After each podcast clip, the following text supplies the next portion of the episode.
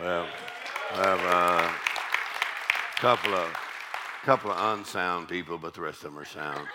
Uh, and thank God for the uh, praise and worship team. Uh, they did a tremendous job this morning and tonight. Thank you so much.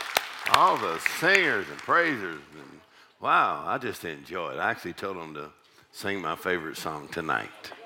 So they did. You want to know which one? You don't care? All right, I don't care either. Uh, well, my favorite song, or one of my favorite songs, is, is the song that says, This is Amazing Grace. That's one of my favorite songs. Praise the Lord. Glad to have my darling wife with me this week. Amen. And she has been my darling wife for 47 years. And uh, is that right? 47 years? Almost 47? Oh, I thought it was almost 48. It feels kind of like 48. anyway, praise the Lord. Met her in Bible college and uh, used my faith and said I'm well able to possess the land. So that's how we got married. Amen. And um, we're going to have a good time in the morning, 11 o'clock. So if there's any way you can get off work, come in the morning, 11 o'clock. And then tomorrow night, 7. Then uh, Trina have a wonderful ladies' meeting on Tuesday morning. And so that one's at 9.30, right? Ladies like to get up early in the morning and uh, Trina can, right, preach and teach. And uh, so we look forward to all week long. And if you weren't here this morning, well, man, you just missed half your life. This morning was one of my favorite, favorite messages of all time.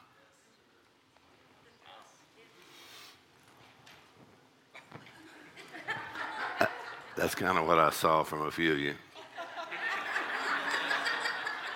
Be careful, you don't want to throw out a muscle or something like that. But one of my favorite messages all the time is to talk about your identification with Christ and who you are in Christ. And so, um, actually, Ann Hoover, her and her husband are on the Mark Hankins Ministries board. And um, um, she, uh, when I saw her, immediately I remembered she used this book, this book, I think, The Power of Identification with Christ, your identification with Christ, she used that book and totally changed her life just from reading this book on identification with Christ. So that's kind of how we met. And she told her testimony. And so we see them show up in a lot of places. Amen. And uh, so what a great blessing y'all are. But power of identification with Christ. So I remember your testimony. If you want to hear it, just ask her. But uh, you got to get the book, The Power of Identification with Christ. Actually, uh, Brother Kenneth Copeland just asked us to come on his program and do five days of teaching on identification with Christ. So we just did that uh, just a couple of weeks ago. It will come on, I think, the second week of May is when it comes on. And so it's me and Trina and uh, Brother Copeland. We can really kind of call him uh, Dad Copeland now because he's, uh, wow, he's a sign and a wonder. He's been preaching for so many years and at what 85 years old? 85 man he shows up and we go through those programs you know in a two or three hours and and he's just full of uh, energy. Man it's hard to get a word in edgewise. I have to take over I have to take over the program say be quiet brother Cope. no Uh, but this is the book that we use, and so uh, we're going to be doing it again. Actually, our third time. One was on Spirit of Faith in this book, and uh, so I love Brother Copeland, man. If y'all, love him, if you don't love him, that just means you don't know him man, because the more you know about him and Gloria, the whole Victory Network, uh, they called me when they first started the Victory Network and said, We want you on there every day. I said, Well, how much that's going to cost me? They said, We're going to put you on free. So to this day, that's been, I don't know, maybe 10 years, five years, eight years. I don't know. Time flies when you're having fun. So, uh, so we're on every day, get to preach to millions, millions of people every day all over the world. Amen. From Kenneth and Gloria Copeland. Anybody here watch the Victory Network? So watch the Victory Network. Come on. Amen. God bless y'all. Wow. Isn't that amazing that you can just like turn that on and leave it on and you don't have to worry about what's going to come on next? Yeah, so thank God for Kenneth and Gloria, the whole Victory Network. And then we're also on Monday through Friday every morning on the Word Network. The Word Network. so on the Word Network is where the man, uh, pastor from New Jersey, pastor from New Jersey, watched me on the Word Network and he said, Wow. He said, I've never heard of you before. He said, That, that changed my life. So he said, I watch you every day, my whole staff in my church. So he sent me uh, $100,000. I said, Well, that'll sure help pay the bill because it's 20000 a month just for the time on the Word Network, and then it costs you to produce the program. So I said, to the Lord said, that'll take care of it, won't you? I said, yes, sir. So he sent me another 100000 next month, sent me another 100000 the next month, ended up sending me about a million dollars. Um, and so, uh, uh, to get the Word uh, distributed, you know, and to get the Word out, and to produce the programs and all the things that it takes. And so uh, he saw the Word Network, which on every morning.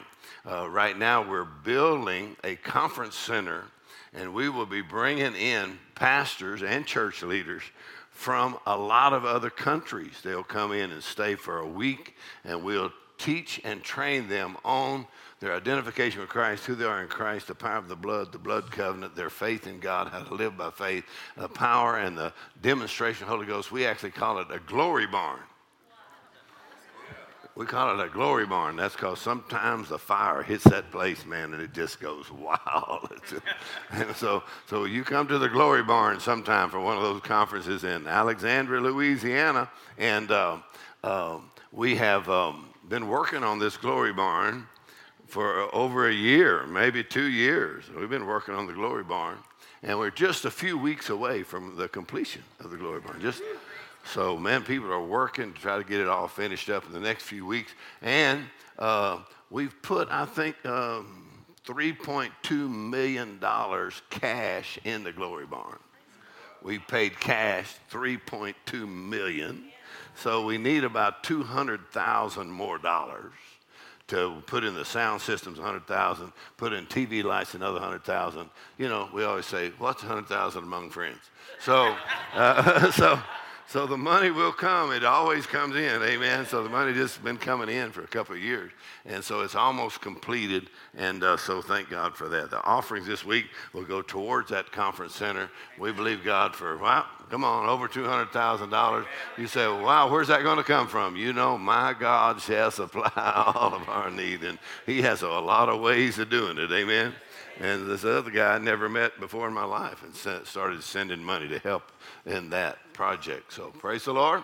Amen. So you got to get this book on identification with Christ, the power of identification with Christ. You're not who your mama made you. Come on, you're not who the past made you. You're not who your mistakes made you. Come on, you are the workmanship of God created in Christ Jesus. And so your identification with Christ. So you got to get the book. And then uh, if you can't read or you don't like to read, this is uh, three new messages on a man in Christ, on your identification with Christ, three brand new messages, and uh, just came out just a few days ago. And so these are CDs. So you can get the CDs, but if you don't have a CD player, just download the Mark Hankins Ministries app. Just download the app. The app is free. And all these messages are on there, and they're all free. So you don't have to buy no CDs if you're smart enough to download the app. And if you're smart enough to push the app button, then the messages will come up and you can listen to it all free. So you don't have to buy CDs. But if you want to hold on to them with a CD player, this is called A Man in Christ. So I'm going to give you these. All the stuff's half price while we're here. Give somebody that one on who you are in Christ. Anybody got a CD player still? Uh, that, amen. Not, not many left, so they're kind of going out, but we still make them. Give that book to somebody. Please, Identification with Christ. And this is a brand new set, believe it or not. Brand new set, four messages on mountain moving, giant killing faith.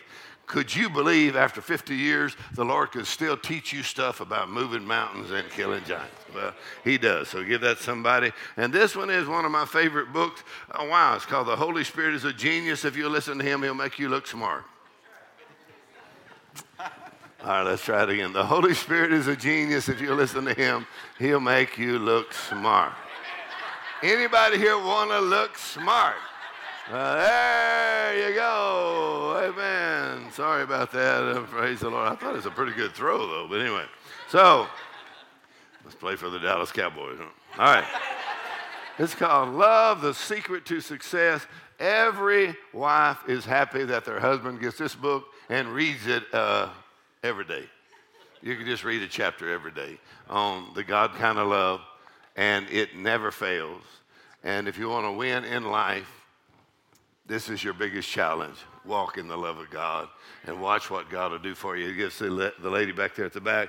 And this one is called Revolutionary Revelation Ever Breakthrough in Faith. This is on the Ephesians 1 prayer. See somebody waving their hand back there. And I love the Ephesians 1 prayer. And this is Trina's book called God's Healing Word How to Take the Word Like Medicine. I see our friends, the campers back there.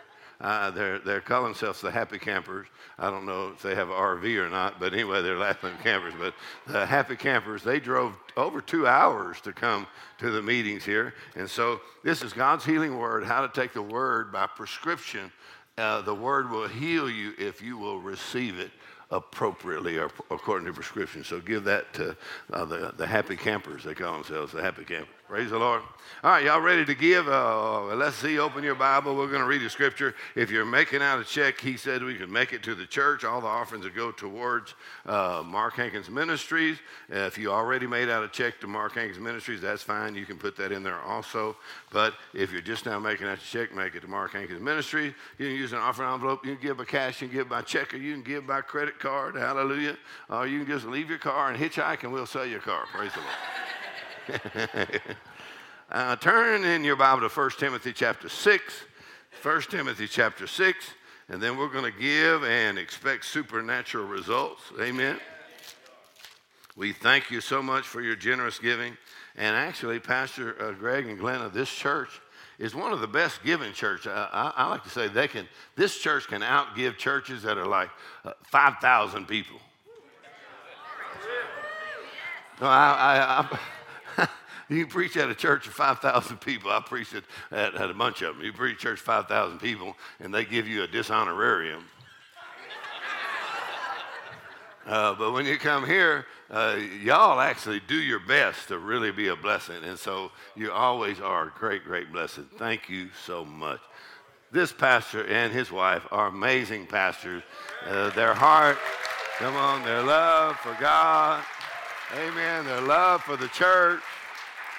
Praise the Lord. I actually get to watch y'all on uh, Facebook Live sometimes. Uh, I was on the way to church tonight and it said, uh, Your church. What's the name of this church? one, of, one of my favorite churches. But anyway, so, it said is live right now. I'm sure glad it ain't dead. So anyway, it's live right now. And this is a living church. But you know, they say a living church is a giving church. Amen. Aha. Uh, open your Bible, 1 Timothy 6. Let me read this scripture here. 1 Timothy chapter 6 and verse 17. And this is written by the Apostle Paul, but really, it's just really the Word of God, isn't it? Really inspired by the Holy Spirit. So it's more than just, well, Paul wrote this. This is inspired by the Holy Spirit and instructed by the Holy Spirit. And he says in 1 Timothy 6 17, charge them that are rich in this world. So he said, talk to the rich people.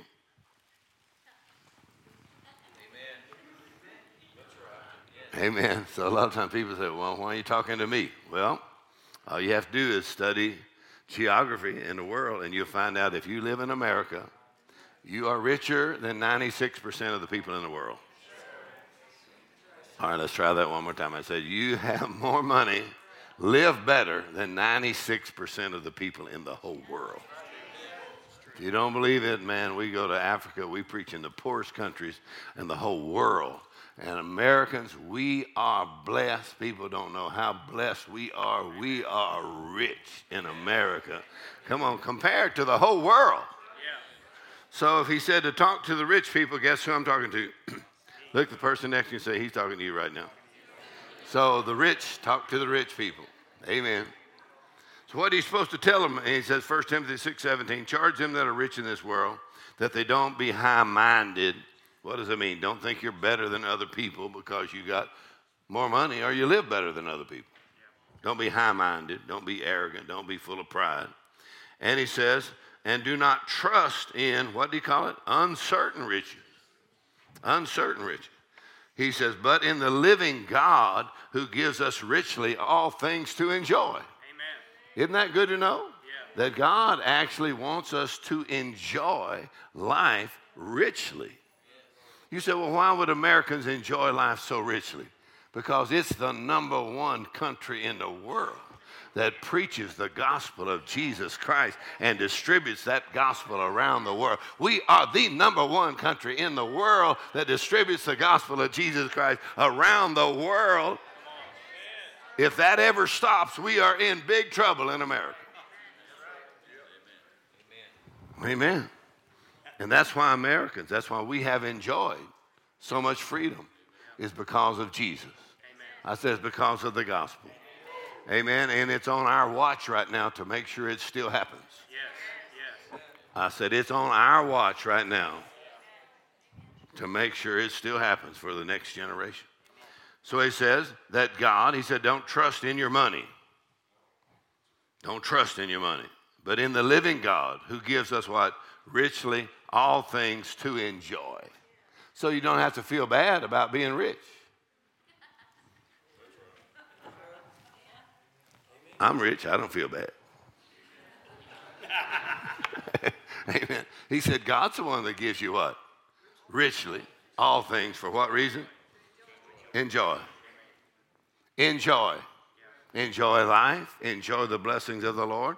So he says, but you, uh, he's talking to the ministers here, and he's really talking to us believers. He said, talk to the rich people. And then he says in verse 18, tell them that they need to do good do good works because you are able to do that. Do something good to be a blessing. Amen. Oh, I got one grunt. I almost heard amen. Do, do good. And I don't sit around and think about it. Do something good to be a blessing in our generation. Amen. He says, and they be rich in good works. Rich in good works. Wow, you should be known. Amen. We should be known for doing good works. Amen. And he says, ready to what? Distribute. You say, well, all my money's tied up. Well, a good funeral will loose every bit of it. you better lose some of that money and be ready to distribute. Amen. Amen. I'm ready to distribute. And then he says, willing to communicate. And then verse 19, he says, uh, when you're rich in good works, ready to distribute, willing to communicate. Verse 19, you lay up in store for themselves a good foundation against the time to come that they may lay hold on eternal life. So he says, Your generosity literally will go before you into eternity. Let's try that one more time. In other words, all of your giving's not just about this life. He said, Your generosity will go before you into eternity. All right, we'll try that one more time. How many of y'all believe you have eternal life? He said, Your generosity will go before you and you lay hold on eternal life. Amen? So uh, the uh, Message Bible says it this way uh, charge those that are rich in this world and tell them to be rich in good works. And the Message Bible says, tell them to be extravagantly generous. All right. Two more nods. I'm, I'm working on you. I got two nods or two more nods and one extra grunt this time. He said, so, so the, the pastor or the ministers have actually been instructed. They've been instructed to do what? Charge, talk to the rich people to be generous, not just generous, but to be extravagantly generous. Amen. Praise the Lord. Amen. Uh, Dad Hagin was spiritual father to me and my wife, our family, for many years. And uh, he said, the Lord told him, I'm not opposed to my children being rich, but I am opposed to them being covetous. In other words, get all you can, can all you get, and sit on the can. Amen. Covetousness is trying to hold on to your money. Well, the way to break covetousness is simply generosity. In other words, you don't trust in your money, but your trust is in the living God who gives you richly all things to enjoy. So when you're a giver, you're demonstrating that your trust is not in your money, but it is in what? The living God. Amen? Amen. And so there's something about generosity that, that Dad Hagin said it this way. he said, um, uh, actually, a pastor friend of mine was talking to him and it said, if you were looking for a leader in your church, if you're looking for somebody that's qualified for leadership, what would be the number one quality you would look for in a leader? And Dad Hagin said, generous. He said, because someone who's not generous will shut down the move of the Spirit of God. All right, let's try this out because I got two more nods. In other words, generous, he said, because someone who's not generous will shut down the move of the Spirit of God. In other words, your generosity does not just affect you financially, it affects you spiritually. Praise the Lord. Two more nods and a grunt. In other words, your generosity, your giving, amen, is not just a financial thing, it turns into a spiritual thing. Praise the Lord. Amen. Y'all don't shout me down because I'm preaching so good. Amen. So he says, charge those that are rich in this world. So if someone was going to qualify for leadership, and you look at a lot of different qualifications, amen, eh, all of us are qualified for fellowship, but not all of us are qualified for leadership. Let's try it one more time. In other words, we're qualified for fellowship with God because of the blood of Jesus as a free gift. But when it comes to leadership, there are certain qualifications for somebody to be a leader in the church. So, if you're going to look for a leader, he said, I would look for somebody who's generous. And then here he uses the word extravagantly generous. Rich, ready to distribute. Wow. You ought to have, come on, the ministry, pastors, people in your life that if they if they ask them to describe you that would be one of the first qualities that comes up wow. is they are a very generous person. All right, two more nods. I'm working on some of y'all. In other words, they're very generous. In other words, you don't want that on your tombstone. Here lies stingy. Listen, and nobody cares how much money you got, and nobody cares how spiritual you are, nobody cares how holy you are if you're stingy. Somebody said, Well, I'm saving up for my old age. Well, we just hope you make it to old age. In other words, I'm giving for my old age because I'm planning on giving on the way to old age. Praise the Lord. so, extravagantly generous. Everybody say extravagantly generous. Praise the Lord. So look at Isaiah 32 8. Let me give you another scripture Isaiah 32 8 uh, actually, the way you give affects the way you receive the word. Uh, I think I got another nod. I saw one. Uh, it affects the way you receive from God, actually, the way you give. Y'all found Isaiah 32 8? Now, we have the King James Version here. It uses the word liberal, but for political reasons, we're going to change that.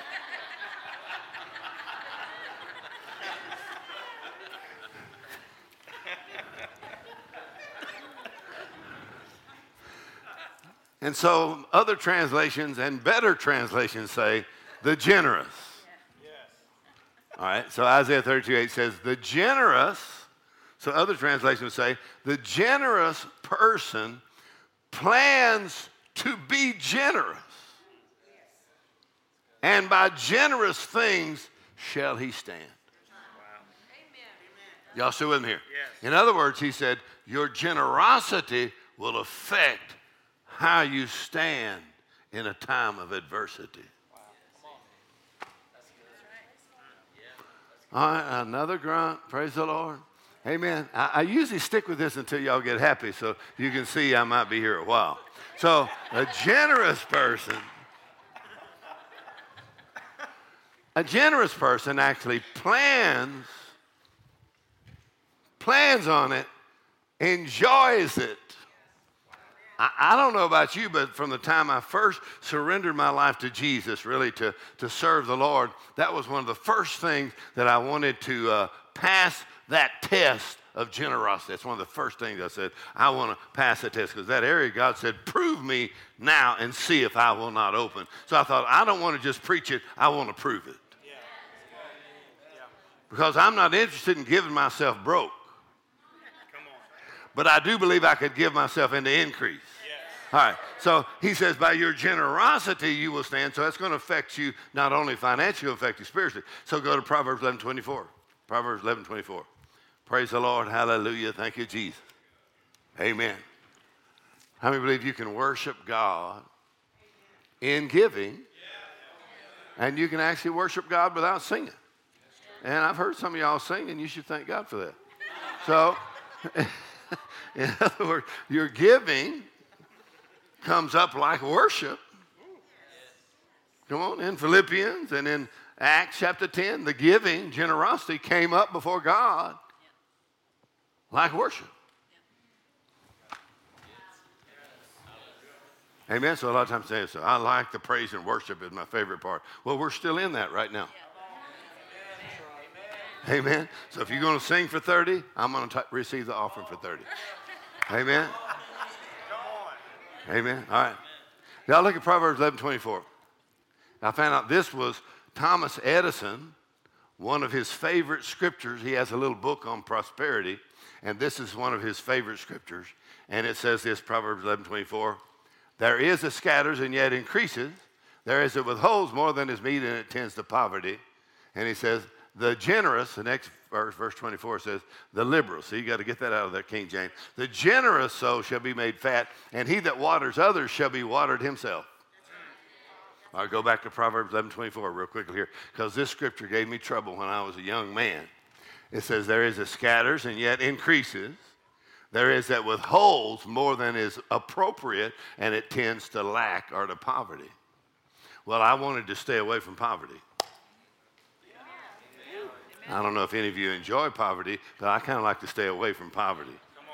Amen. Actually, God wants us to prosper, but I want. He said. He said there is that withholds more than is appropriate, and it tends to what? Lack. Let's just say lack. Don't have enough. Never have enough. Always struggling. He says there is that withholds more than is appropriate, and they actually have lack. So I, am talking to the Lord about this, and my mind, I'm like, Lord, I don't understand that because it seems like if I was to withhold more money, I would actually have more money.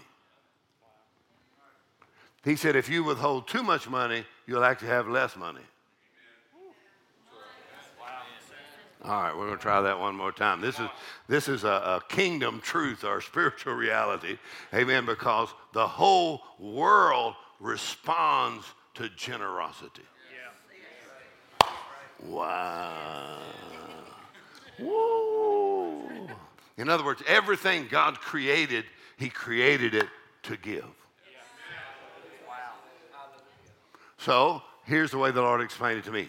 He said, Lack does not come from money you don't have, lack comes from money you do have you shouldn't have.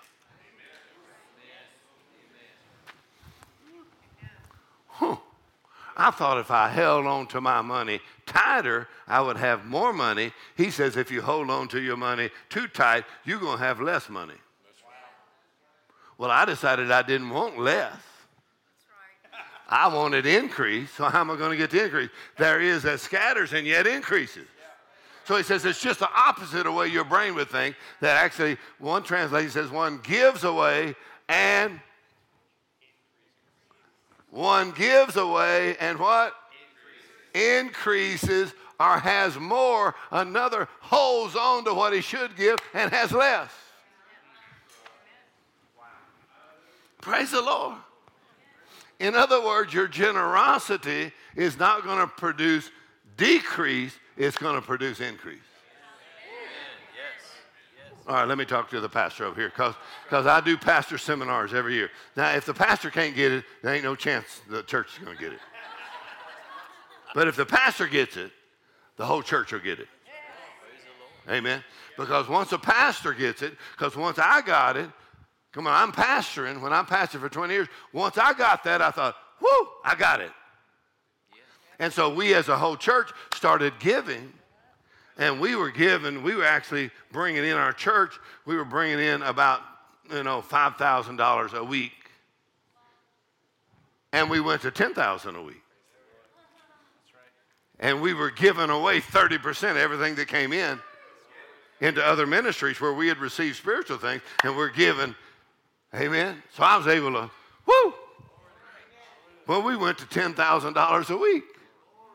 Then we went to $20,000 a week.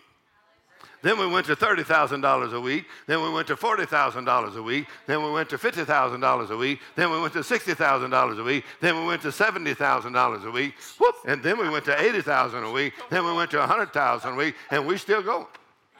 Come on.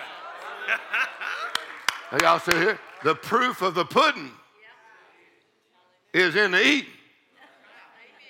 Come on, if I came here and said, I'm just broke, we all broke, we ain't got nothing, but I'm telling you to give. I said, well, I ain't going to get broke.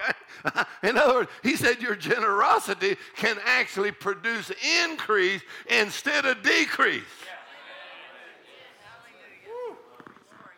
Woo. So if the devil's ever saying, don't you give, don't you give, you're giving too much, you say, Oh, you just trying to stop me, come on, from extravagant generosity. Because when, when I hit extravagant generosity, glory to God, God gives me richly all things to enjoy.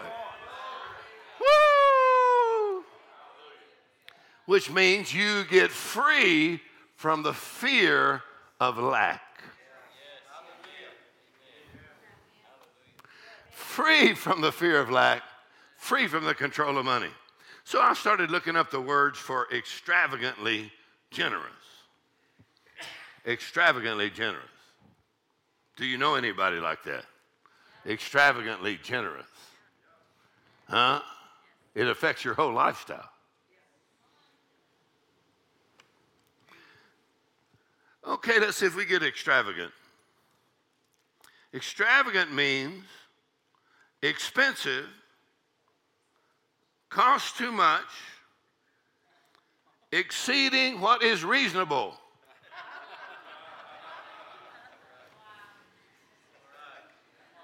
Come on, y'all still with me here? In other words, your giving should be to the point that people say, that is unreasonable. You say, thank you for that. That's what brought me out of poverty and brought me into the blessing of the Lord is I got unreasonable some people say, Well, I am on a fixed income. I say, Well, who fixed it? Is there anybody bigger than God? Come on. Is there anybody that can fix your income when you are a generous giver? There is nobody in this world that can fix your income. Whew. All right. Generosity, extravagant, unreasonable, absurd,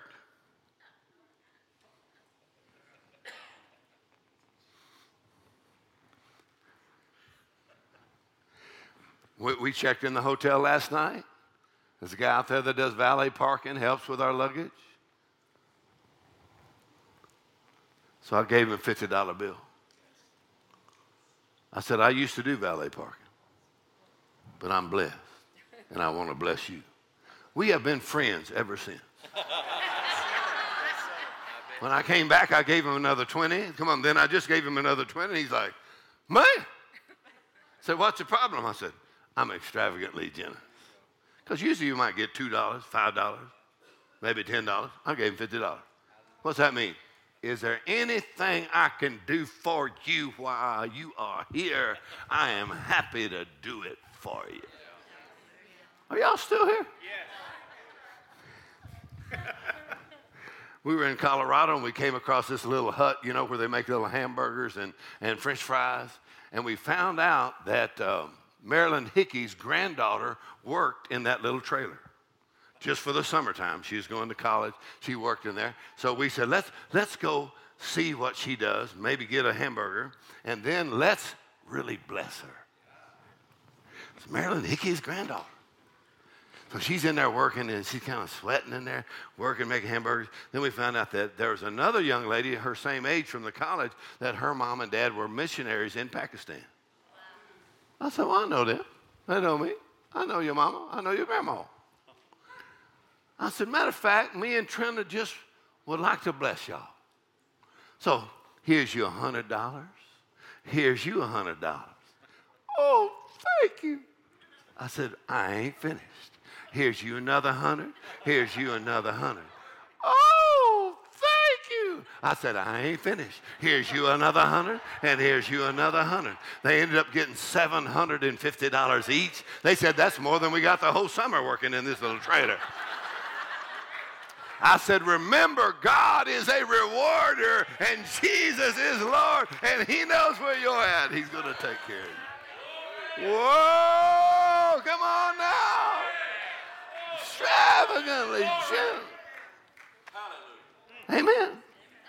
Come on, practice that in your lifestyle. Come on. Doing something unexpectedly generous for somebody. Come on. I was at the Walmart the other day checking out, and the guy in front of me, he, he's trying to buy him a fan. It's so hot, you know, he's trying to buy a fan. And his credit card didn't work. And I'll tell he's embarrassed, you know. And his son was standing there, and he's embarrassed. So his son walked off, and he's there, and you know his credit card ain't working. He don't have no money. I said, "Hold it, sir.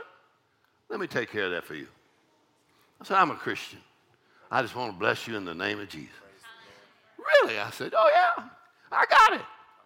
Take your fan home, turn it on, stretch out your legs, man, and get that cool air blowing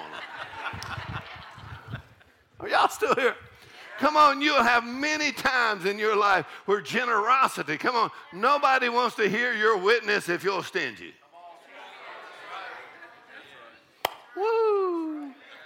How much more, the scripture says, we should be generous with the household of faith. Man, praise the Lord. Praise the Lord. Extravagantly. Yeah, I told you this morning, I said, my tax man said, You give too much. And I said, Well, that's why I have too much.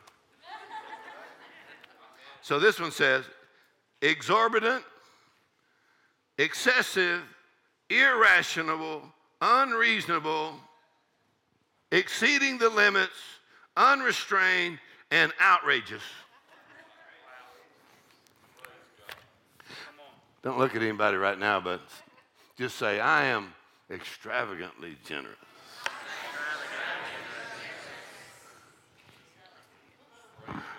Hallelujah. Wouldn't it be great to receive an offering like this right in the middle of the rapture? I mean, how many of you knew Jesus was coming back in the next five minutes? How many of you say, wait, honey, get out the checkbook. I'm going to give my best seed I've ever given. Come on, you can't use that stuff in heaven. You might as well be a giver. Amen. In other words, it's easy to be generous when you know this world is not your home. Woo, come on. Amen. You can bless your wife, bless your kids. Come on, bless your grandkids. You can be a blessing to the ministry, to every good work. You can give more than you've ever given and still have more than you've ever had. Woo! When you give and you act on the Word of God. Amen. Amen. Amen. And I see these young guys down here. Man, you have to teach generosity many times while people are younger. Let's see where the younger people are. Well, they're younger. Because my grandson named Gavin, he calls himself G Money. Gavin. Out of all the grandkids, eight grandkids, G Money, Gavin. How old is Gavin now? 15. 15. He just turned 15. I can't believe it. Anyway, he's getting so big. So G Money, he always has money. And his mama just had a birthday. On her birthday, he had saved up $600 of his money and he gave it to his mama for her birthday. His mama, my daughter, his mama said, Gavin, don't, don't give me that money. You've, you've worked and you saved up your money. You keep your money. I don't want, he said, I want you to have it. G money. so I went up there a couple days later and I said, G money, come here. I got $600 in my wallet. I said, see that? There's more where that came from. So I gave him $600 back. You don't think God could arrange your money coming back to you, eh, amen, when you're a generous giver? Come on. He, he's trying to save up money for a car. I said, Boy, you ain't going to get a very nice car for $600. You better sell that. Hallelujah. Woo! All right, y'all ready to give? How many like to how many like to work on that extravagantly generous a little bit? Amen. Not just tonight. I'm talking about for the rest of your life. Amen. Just work on it a little bit. I'd sure like to be more generous. Praise the Lord. Praise the Lord. You don't want somebody valuable in your life to pass away and you think, I wish I'd have been more generous. The Bible says when you have this kind of opportunity, you do good and you bless them. Trina's mom just passed away, went to be with the Lord. Her and I had a hard time getting along. My mother in law, you know. We first got married, me and my mother in law like, she's kind of a strong willed mother in law, and I'm kind of a strong willed son in law. I'm just like, you don't like it? I'm going to give you a double dose of it if you don't like it. So we didn't get along that well at first. But I decided I needed to kind of understand her perspective. And so I got to where I could understand her a little bit better, right? She got to where she could understand me. And so I kind of helped her understand me.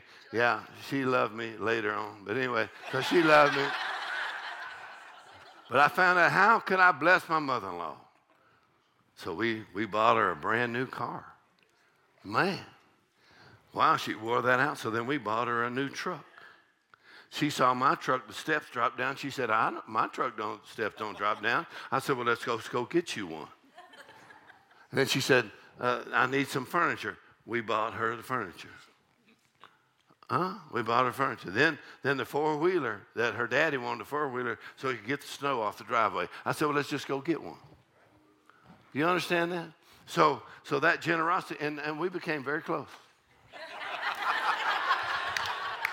How many know generosity can make friends? Hallelujah. we began, she said, I, you give me a hug every time I come home. Hallelujah. Praise the Lord. I love you, Mark. All right. So, y'all ready to give? Praise the Lord. Let me pray with you. Father God, thank you for your extravagant generosity that you gave us Jesus. You gave us your only Son, and He gave His life, and He gave us eternal life. We thank you, Lord. You've given us your Holy Spirit. You've given us your word. Thank you, Lord, for your extravagant generosity. And your generosity runs in our family. We belong to the family of God. Many areas of our life that we can be generous and be a blessing to others. As we give, uh, we thank you that your word can grow and multiply in places that we've never been in our lives. But the word of God, the gospel of Christ, will go out to people as we sow, as we give generously. You said we'll actually increase and we will not decrease. We thank you for that kind of giving. In Jesus' name, everybody shout, Amen. amen. Woo! God bless you as you give. Praise the Lord. Hallelujah. Amen. Did y'all ever hear the story about that lady in my dad's church? I grew up in South Texas, and it's a little town of uh, 3,000 people. And it's such a little town, they only had one traffic light in town. And uh, they had to put a mirror at the end of town to make it look bigger. And so it's a little town. They said it's such a little town that uh, Yellow Pages only had one page. It's such a little town that they had a beauty contest and nobody won. So it was a little town. And it's such a little town, when I was 12 years old, I rode my horse around town and delivered grit newspapers. So I delivered papers, riding my horse around town, tied up at the barber shop. And so I'd ride around West Columbia, Texas. Well, it's close family in the church. My dad's church started off with about 10 or 20 people, and it grew to over 2,000 people. So it was only 3,000 people in town. My dad had 2,000 people in his church. Hmm. So you get to know everybody in town, right? And so when I'd go back into town, now my younger brother's the pastor, so I'd go back into town. And when I'd go back into town, then uh, see some of the old people, old neighborhoods where we used to live. and uh, we bought our first house in that little town. And then there was a family in town that the grandma and the mama, they had all been in the church for years. So I stopped by the house where they lived, which was an older wooden frame house and a little wooden porch. And I stopped by the house, and uh, their name was uh, Evans, Sister Evans. If you ever heard me tell the story about the woman who, when she talked in tongues, her she had false teeth and her teeth would kind of click and clack together, that was her mama. So if you didn't have the interpretation, if you knew Morse code, you could figure out what the Holy Ghost was saying. So I stopped by there, and she was a, a single mother, and she had two daughters, and they're all rather, rather uh, extra large. and so they didn't have very good education, so they all worked for minimum wage. So I stopped by to invite them to church. I said, I'm going to be preaching at my dad's church, so I'd like for you to come.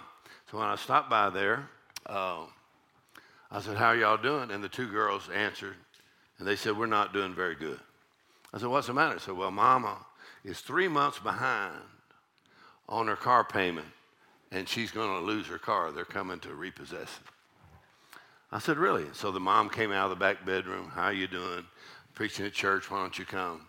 Uh, fixing to lose my car. I said, Well, how, how much is your payment? She said, It's $300 a month. I said, You three months behind? Yeah. So I just pulled out my wallet. I said, I, have got uh, $900 right here, and that ought to catch you up. So I just gave her $900. Well, they started getting happy. They started getting happy. I said, I hope to see you at church tonight. And so I walked out the door. When I walked out the door, I could hear them in the house jumping. And they're all kind of heavy. It's, it's kind of a frame house. So it's kind of vibrating, go whoompa whoompa. They're jumping up and down, up and down. And, and while they're jumping up and down, I heard one of the daughters say to the mama, Mama, I told you the Lord would do it for you. I told you the Lord would do it for you. I got in my car. I said, Thank you, Lord, for letting me do it for them. Amen. Thank you, Lord, for blessing me enough that I could take care of that for them. Did you know God wants to bless you enough that you can just take care of some other stuff for some people? Hallelujah. Amen. Come on. Extravagantly generous. Amen. Yeah. Praise the Lord. Woo! Practice that, man. Praise the Lord. Hallelujah. Wasn't long after that, somebody gave me a $150, $100 bills. They said, that you, you want some $100 bills? I said, well, I give them away all the time. So they gave me 150 of them. Somebody said, well, I wish that happened to me. I said, well, if wishing, hoping, fruits and nuts, we'd all have a Merry Christmas. In other words, it don't happen by wishing, but it sure happens by sowing. I said, it sure happened by sowing. Amen. Well, give the Lord praise. Hallelujah. Thank you, Lord. You always take care of us in grand style, man. Trina, you want to sing and preach and prophesy, whatever you want to do, come up here and make yourself at home. Hallelujah. Praise the Lord. Get up on your feet, y'all. Been sitting, been such a good congregation. Now I'm looking at your faces. Hello there. I had to turn around shake somebody's hand, say hi. Man, it's so good to see y'all. Woo! Everybody say hallelujah. Hallelujah. say, I have the faith of God. Whoa, look at your neighbor and say, I got God's faith. Woo! Amen. We're saved by grace through faith. And God gave you the faith. When you hear the gospel, when you hear the word, faith comes. Amen. Praise God. And Jesus said, Mark 11 22, what's it say? This is a test. Have faith in God. And one translation says, have the God kind of faith. Amen. What kind of faith is that? You believe and you speak. I think y'all are well taught. Praise God. But our faith is not going to stay small. We're going to go from faith to faith. So that means there's an increase of knowledge. You got to know more. Amen. And there's an increase of acting. And the first act of faith is believe and say. Speak. Look at your neighbor say, speak. Amen. Praise God. So I believe this week and tonight you're going to go to a new. Hello there. I just saw who you were, Jacob. Good to see you. And this your son.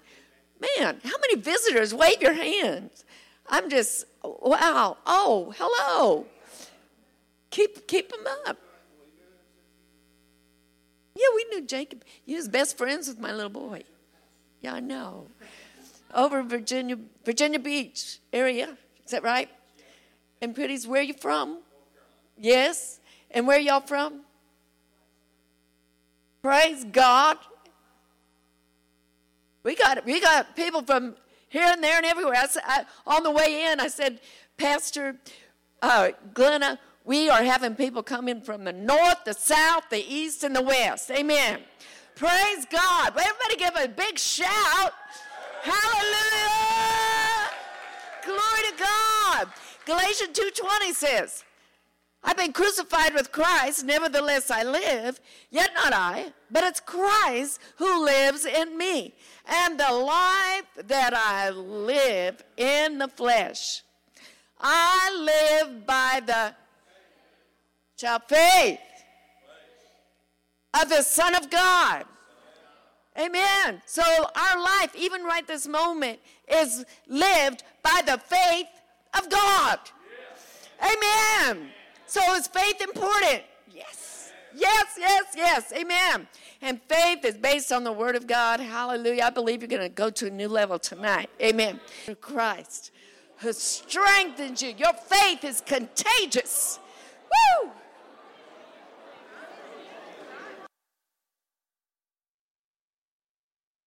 Can do all things through Christ. Woo! Man, wasn't that good? Wow. Praise the Lord. Wow. You can be seated if you want to. Praise the Lord. Wow. Say that backwards. Wow. Glory to God. Look at 2 Corinthians chapter 4, verse 13. Tonight we're going to talk about the spirit of faith. The spirit of faith. And I was teaching, preaching on faith in our church in Louisiana years ago, and had a, a Cajun guy come in from the swamp, apparently. And he said, That makes me want to grab a cornstalk, swing out over hell, and spit in the devil's eye. I said, Well, I've never heard it said that way, but I kind of know how you feel. That makes me want to grab a cornstalk, swing out over hell, and spit in the devil's eye.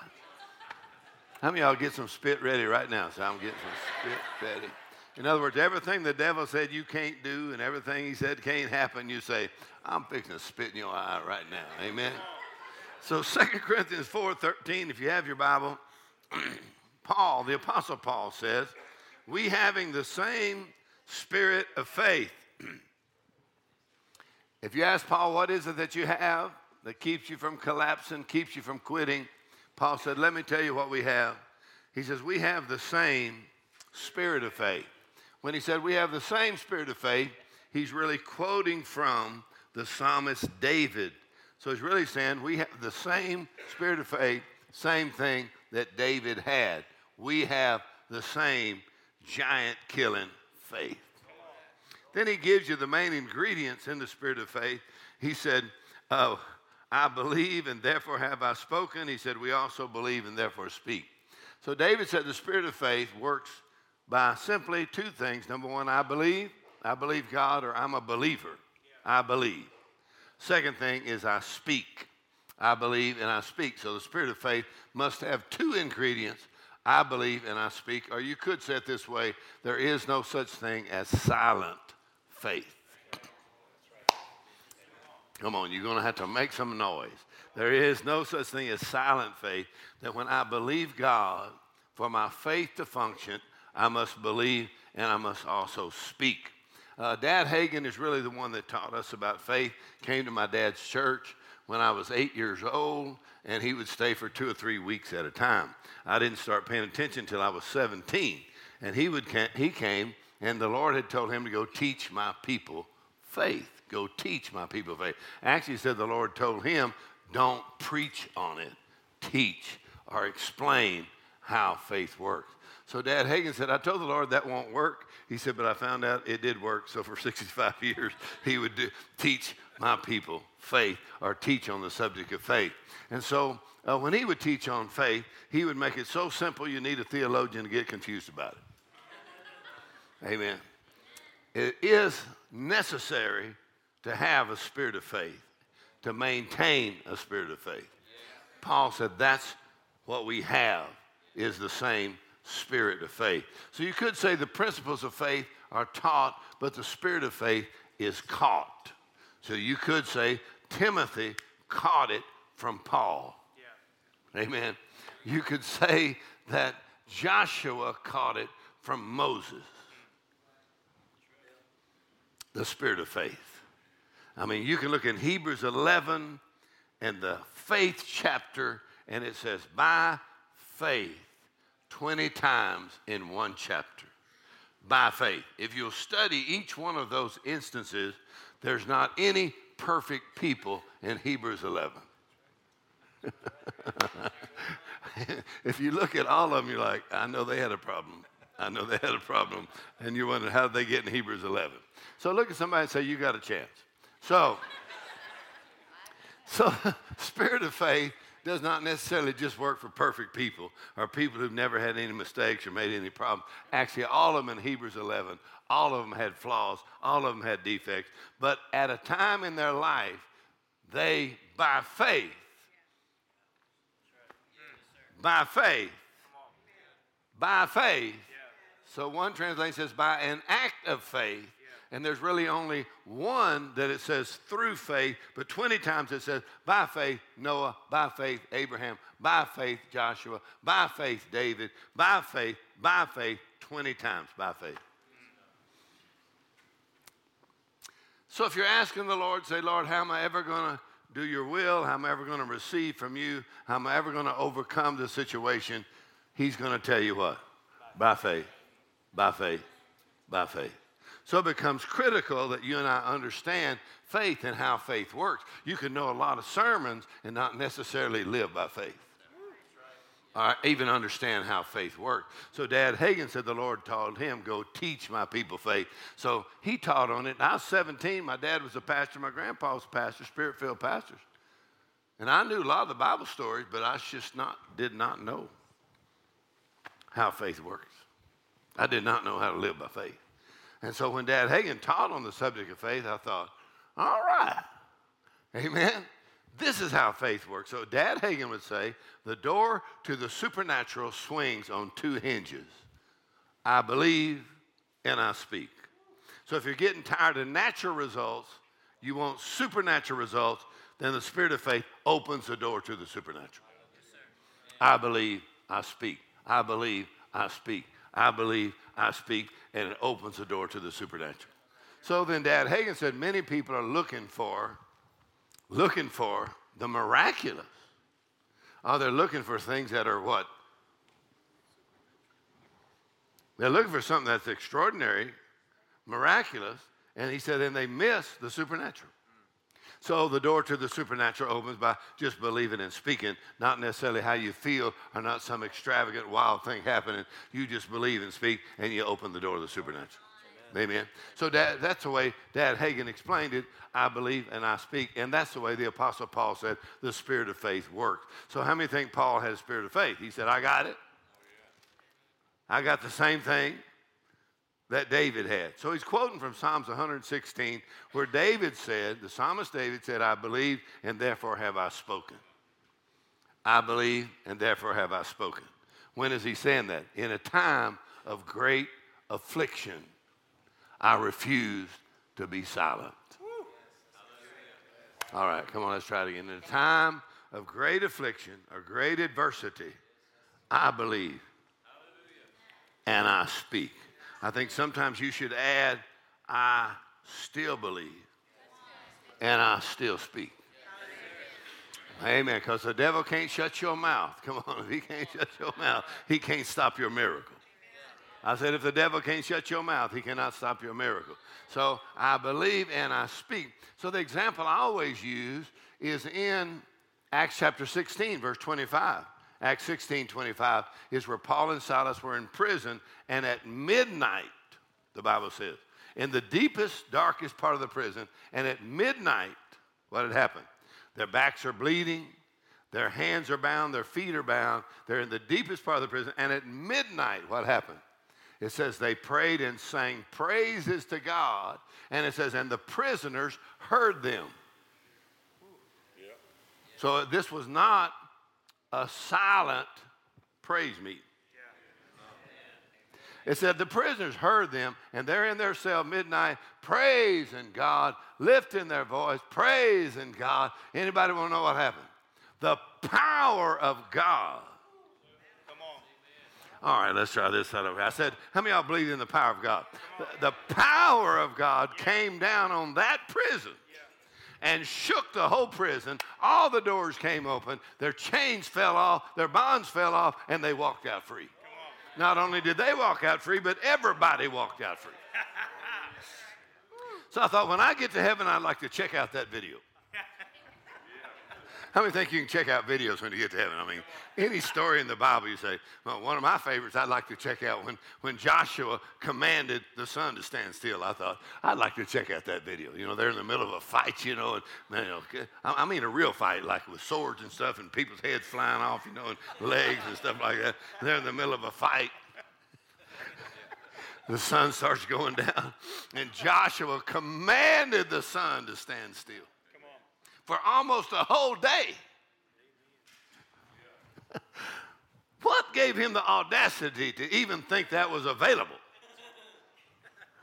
And it says, And the Lord hearkened to the voice of a man like he had never done before in history, and the earth stopped rotating on its axis. Had a preacher friend said axle. But anyway, so if you're a mechanic, that'll work for you. But the earth stopped rotating on its axis, and the sun didn't go down for almost a whole day. Why? Joshua said, I would like to finish this fight today.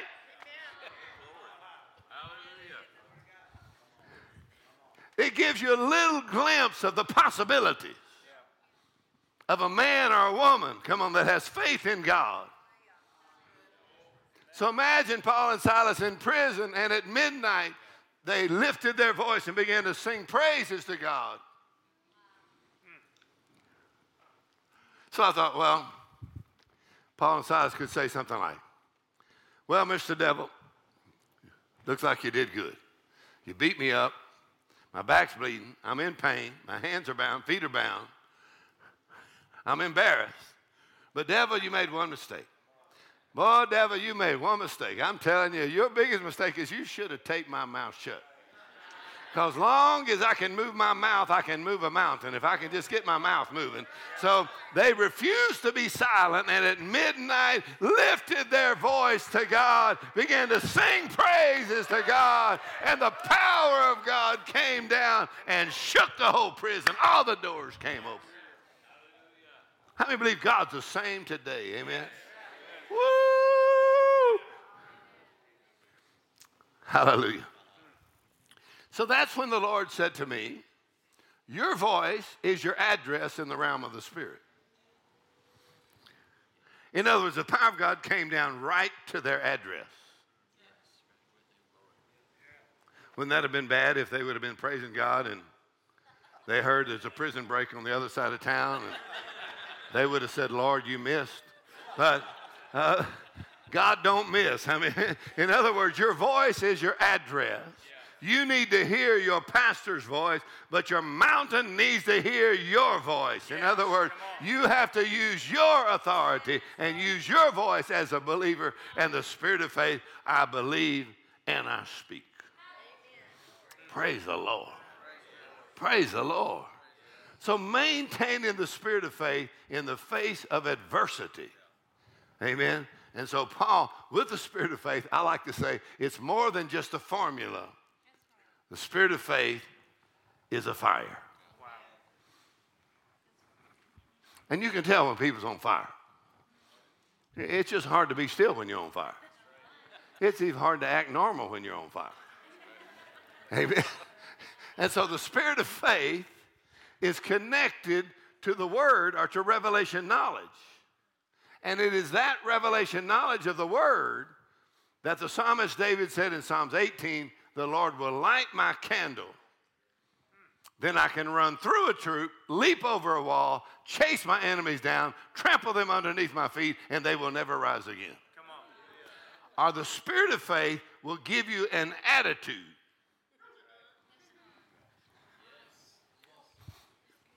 Let's, let's, let's work on your attitude. How many of you got kids? Amen. We're going to have a little attitude check here. You've got to work on your kids' attitudes. What's going on with you? I can tell we got an attitude problem. You know, people can sit with an attitude.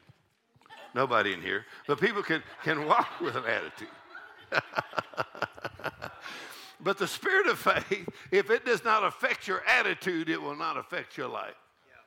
So the spirit of faith is, is like you get lit with an attitude that all things are possible if I can believe God. So he said, The Lord will light my candle. I can run through a troop, jump over a wall. So you got to get lit.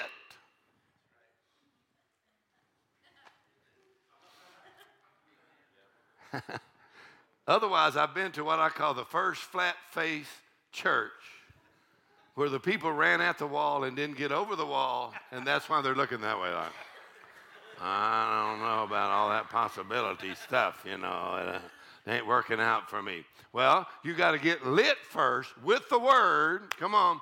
Revelation knowledge of the word. The Lord will light my candle, then I can run through the troop. Now I can get over the wall.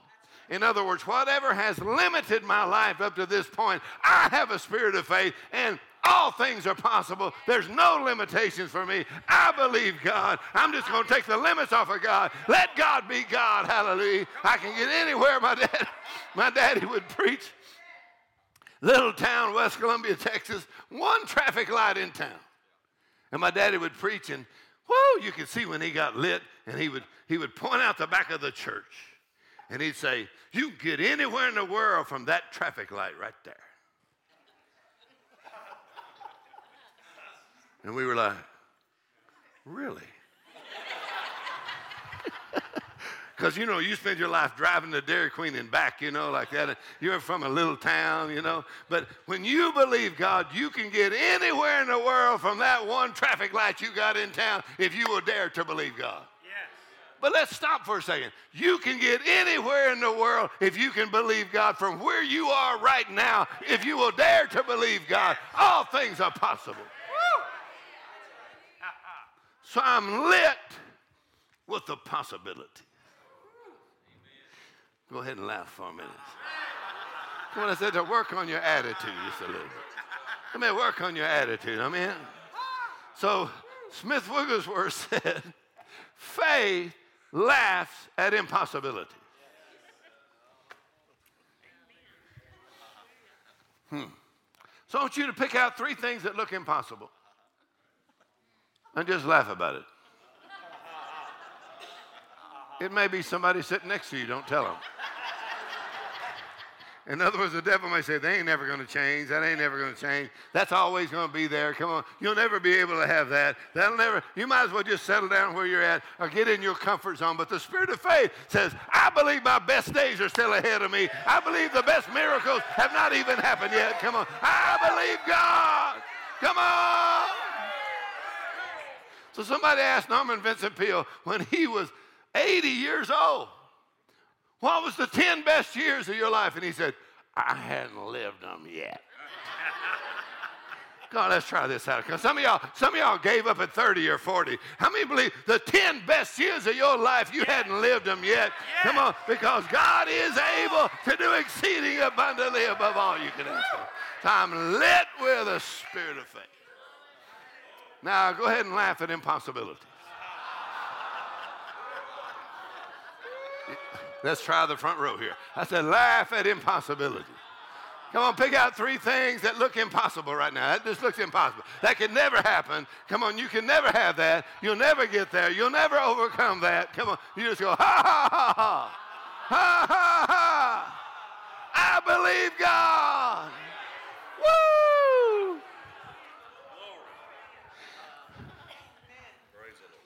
Hallelujah. Just, uh, I think I only laughed about one thing.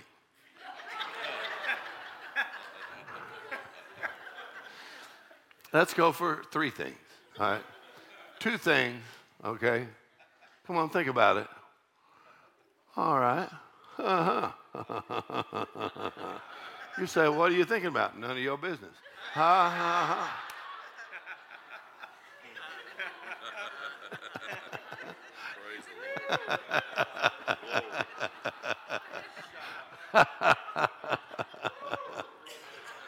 Really?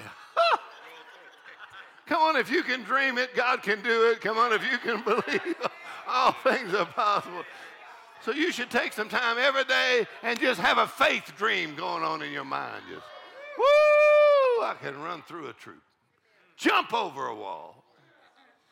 And then he said, chase my enemies down and trample them underneath my feet, and they will never rise again.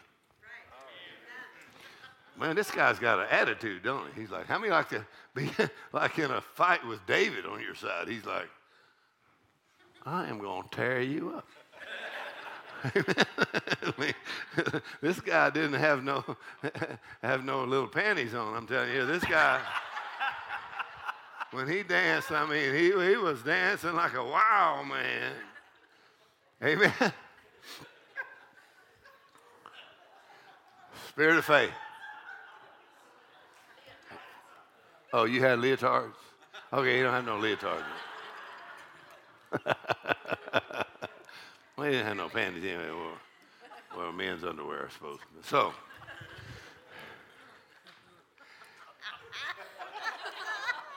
so guess who else made it in Hebrews 11? Well, Samson made it in Hebrews 11. You're like, what's he doing in there? The Holy Spirit put him in Hebrews 11. You're like, some people wouldn't let him be in their church. You're like, no, no, we've, you've had problems, so we'd rather not have you in our church. Oh, Samson, look at Samson's attitude. You know, in the spirit of faith, Samson, it says that he would go to the enemy's camp and just start a fight. I like that. He's like, I believe we're just going to come over there and whoop some people now. Just they didn't do nothing, but I'm fixing to whoop them. Uh, he just go over there and start a fight. So I said, well, it says the Holy Spirit moved him to do that. It says the Spirit of God moved him to go to the enemy's camp and just start tearing up stuff. I said, well, why would the Holy Spirit move him to go to the enemy's camp and tear up stuff? The Lord said, because many times the enemy is living on property that don't belong to him. Let's try this again. Uh, come on, sometimes the enemy's living on property that don't belong to him, and the spirit of faith will stir you up so you can possess that land that that don't belong to you. So Samson go in there and just bam. I don't know if he lifted weights or not, but he's a rough guy. So the spirit of faith is not for sissies. Matter of fact, if you don't like to fight, you won't even enjoy living by faith. Because there's a fight to faith. I, I actually always enjoy fighting. I mean, I grew up fighting. My older brother, every day I'm having a fight with my older brother and his friend. I'm a younger brother. We had fights every day. So we fight so much. My daddy went and bought boxing gloves so that we could get out there and fight and put a water hose, you know, for the ring. And we're just out there just knocking each other down and knocking each other out. And, and uh, but with me, I mean, I was a little bit smaller, so they'd knock me down. I just get up and say, "You better not go to sleep. I will kill you if you go to sleep." I'm fixing to get me an equalizer. So, so I, I, had, I had an attitude. I might be smaller than you, but I am crazy. I you. I don't know how I got into all that. All right. So, the spirit of faith. Amen. So even David's mighty men had the same kind of an attitude. Yeah, right. David's mighty men, same kind. He had 400 mighty men that came to him distressed, discontent, and in debt. But after they hung out with David, David took an offering and they must have given $50 million each. Took $2.5 billion. An offering, First Chronicles 29, and that's David's mighty men. And then it tells you the stuff they did, David's mighty men. These guys are some rough guys, right? Amen. One of my favorites is the one that just uh, it said that uh, here come the enemy to get this guy, get this guy's field of beans. You know, they came to get his beans. I was reading that, you know, I thought, man, this guy says he stood in the middle of the beans, sword in his hand, said, "You ain't getting my beans." and it said everybody else ran off. Everybody else ran off, and he stood in the middle of the beans, and he fought them until he won and he kept his beans.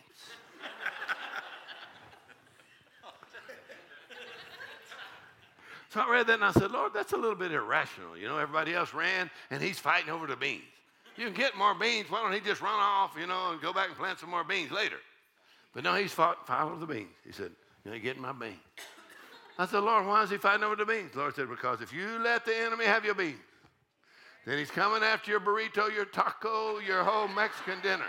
In other words, don't let the devil have your beans. If he gets your beans, he's coming after everything else you got.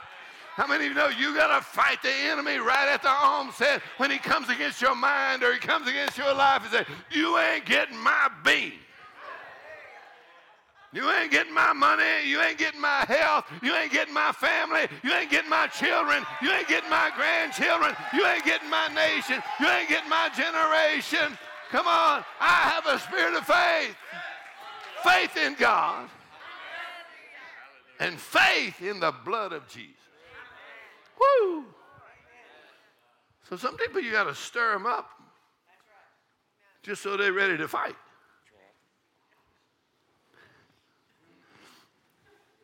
Now, in high school, I played football on our football team was undefeated for four years. So we could pretty much plan on winning. Everywhere we went, we planned on winning. We tied one game, and all the guys on the bus started crying. I can't believe we tied a game. They said that's like kissing your sister. we, we we come over here to, you know, like Nacho Libre. We want to win. we come here to win. now, I was on the offensive line. I was a guard, but we had some running backs that went all the way to the NFL from that little town. Played Philadelphia Eagles. We had some tremendous running backs. So all I had to do is block, you know. I blocked. Then I watch that run back. He'd be down, down the field, man. He was so fast. And so before the game would start, we'd get out on the field before the game started. You could actually get hurt just in the warm-ups. Because you before the game, you just hit each other right in the head. You just like, we ready? Are you ready? Are you ready? And you grab him and go bam and bam and you start hitting each other. Bam! Are you ready yet? Don't wait till the halftime to start playing. Let's play in the first quarter. Hallelujah. Come on, some of y'all waiting. What you waiting on? Come on, get there ready right now in the first quarter. Say, devil, take your hands off my property in the name of Jesus. That means you've got a spirit of faith. Praise the Lord. So you got an attitude. Amen. Amen. We're not just kind of just living here waiting to go to heaven. We are possessing the land. Amen. Woo! So he says, that's what we have. We're not the smartest. Don't look around right now. So we may not be the smartest. We may not be the cutest. Come on, we may not be the most talented. But we got an ingredient called the spirit of faith, and as long as we maintain that spirit of faith, we can get anywhere we need to go from right there. Amen. Woo! Hallelujah. Which means God has not given me a spirit of fear, but a power and love and a sound mind. Come on, God will give you boldness in the face of every adversity, and you'll not be silent, but lift up your voice and declare, I'm well able to possess the land. Hallelujah. Come on, no matter what it looks like somebody else has, but I know what I got. I got a spirit of faith. I got it. I have it. I'm not arrogant talking about it. I believe God. I believe and I speak. Hallelujah. I said, I believe and I speak. Come on, I'm not afraid of every little stinking thing going on in this world. Hallelujah. Glory to God. Have faith in God. Woo! I like what I heard Brother Copeland say. He said, The devil kill you with a hangnail if he thought he could get away with it.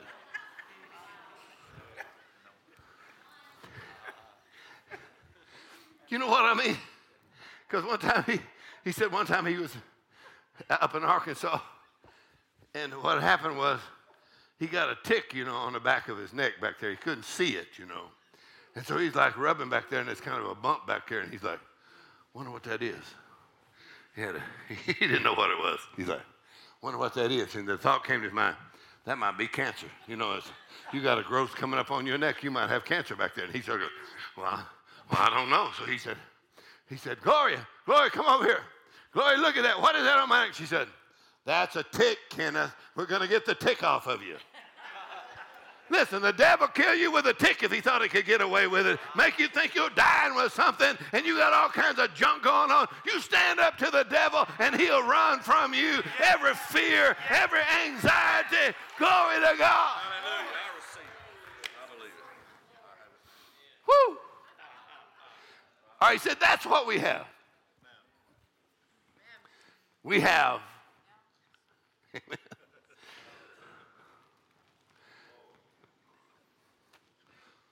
you know, Abraham Lincoln, I, li- I like to read after some of his quotes, and he said, he said there was a guy in his village that had a little dog that could whip all the big dogs. And everybody knew that guy's little dog whip all the big dogs. You know, if you live in a country, you just can't have the neighbor's dog coming over whipping your dog. You're not trying to whip theirs, but you don't want theirs coming over whipping yours. I live a little out in the country, so forgive me.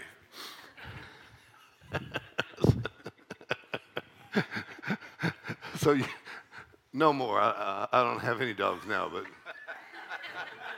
I bought this Sharpei dog. You know, Sharpei.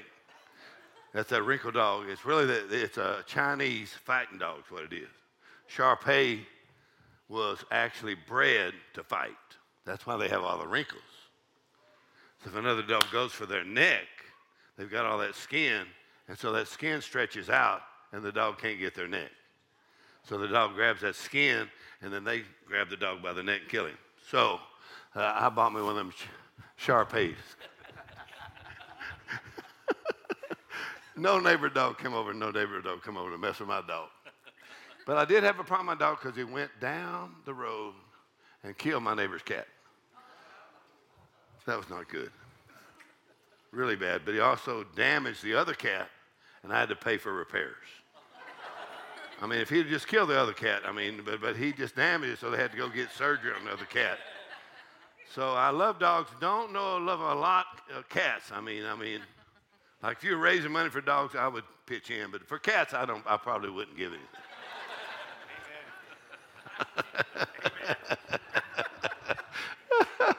but, but recently, my little granddaughter wanted a cat, so we now have an outdoor cat. No indoor, outdoor cat. His name is, what's my dog? My cat's name is uh, Max. So Max guards the yard.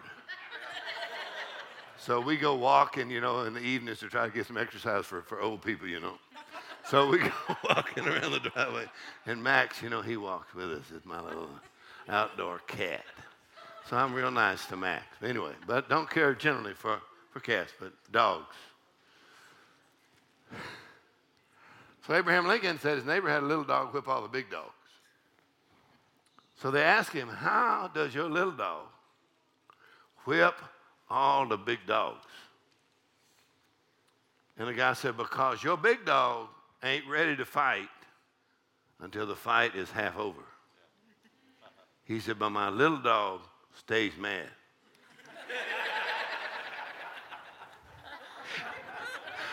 I, I feel like slapping somebody right now.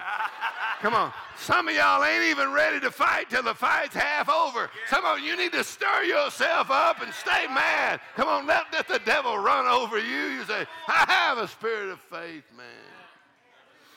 Praise the Lord. Come on, my expectation is on high. The spirit of faith, I believe. The attitude of faith, I speak, is the initial act of faith. Let's try it one more time. I believe.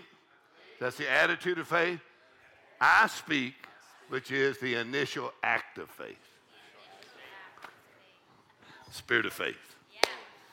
Praise the Lord. Praise the Lord. That means this if your faith is not strong enough to move your mouth,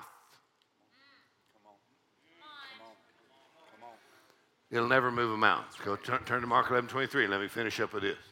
Your faith must be strong enough to move your mouth, or here's the way the Lord said it to me. He said, Your mountain needs to hear your voice. Or, write this down, the authority of the believer is not just available, it is necessary. Now, why do you say it that way? Because the first time I heard teaching of Jesus on the authority of the believer from Mark 11 23. First time I heard that, I was just a teenager, and I heard Dad Hagin teach on that. And Jesus said, Mark 11 23, y'all know what he said? Mark 11 22, he said what? Have faith in God. Now, what did he say in verse 23? Jesus said in verse 23 that whosoever, I know y'all know this verse, that's why I'm taking my time. Amen. I ain't no hurry. Whosoever shall say. So the first thing Jesus said about faith is the speaking part. In Mark 11 23, the last thing he said about faith is the speaking part. The middle thing he said about faith is the saying part. So Jesus mentioned the saying part three times and the believing part only once. But if you were to ask most people what faith is or how faith works, boy, praise the Lord. I don't know why, but tonight I just feel ornery. Hallelujah. You ever feel ornery? You just like, you just want to slap somebody. You like, in other words, my, my little brother, our neighborhood, you know, we'd have fights in my neighborhood. My little brother, he went on and played high school. He went on uh, college on a scholarship. He's a tackle. He was this big, strong guy. And he was naturally strong when he was young. But the neighborhood kid would come over here and just push him around, come over to our house, push him around. And I, I, I get him in the house. I say, Bobby, now I'm your older brother, and I can go whoop that kid for you. But I'm going to tell you this you can whoop that kid yourself. And if, if I see you letting him whip you again, I'm going to whoop you. if that kid comes over here and pushes you around again, because you are big enough to whoop him. You understand? So the next time he pushes you, I want you push back. You say, Not in my yard. Get out of my yard.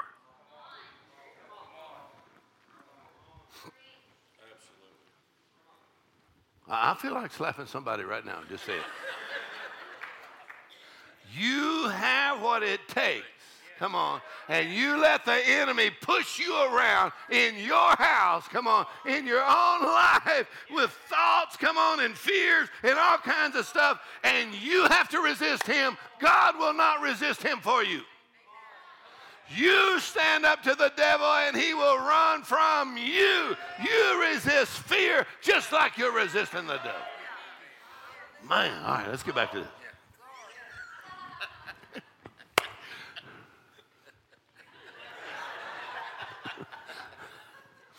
Praise the Lord. You, you really can't even have an attitude of faith if you don't get stirred up a little bit. Because the enemy will not only bring fear and torment, but he'll try to lower your expectation on your life. And just say, well, you'll never get there. You'll never have that. You, you say, but, but I have a spirit of faith. You're talking to the wrong person here. Because we're just taking the limits off of God right now. Amen. God's able to do exceeding abundantly above all I can ask or think. But it's going to have to happen by faith. Let's try it again. By faith, by faith, by faith, by faith. Let's try it. By faith, by faith, by faith, by faith, by faith, by faith, by faith, by faith, by faith, by faith, by faith, by faith, by faith, by faith, by faith, one through faith, by faith, by faith, by faith, by faith. 20 times. Come on, when you to use your faith? Use your faith like a weapon. Come on now and start slinging blood everywhere. I plead the blood of Jesus. Woo! Hallelujah. Come on, no, no whiny stuff. Come on, no whiny. Just whiny. Just whiny voice. Sometimes even people, they'll speak the word with a whiny little voice. Just a little whiny. You'll say, don't do that. Say I can do all things. They go, ah, in the all things through Christ. don't be whiny about it. Come on. Get a little attitude in your voice. Come on. Get a little boldness in your voice. I can do all things through Christ. Now, not if you're a woman, but anyway. But such a man, we got enough trouble with that already. But if you're a man, I can do all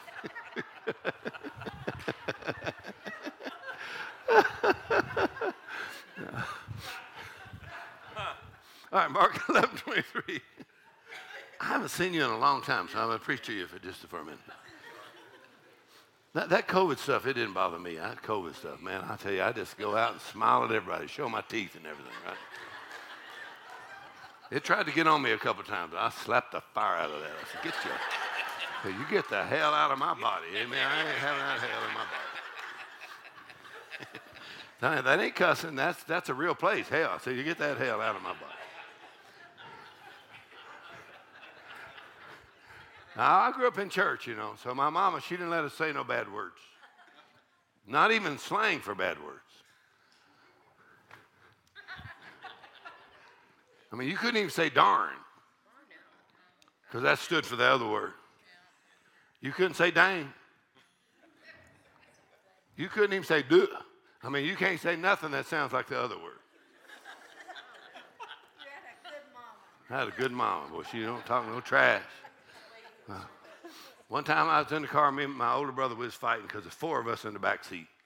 My daddy, my daddy, how many of you ever had a daddy that he could, that hand could come from the front seat, bam, and nail you right on your head, man. Bam, hit you upside the head. Here it comes, boy, you better.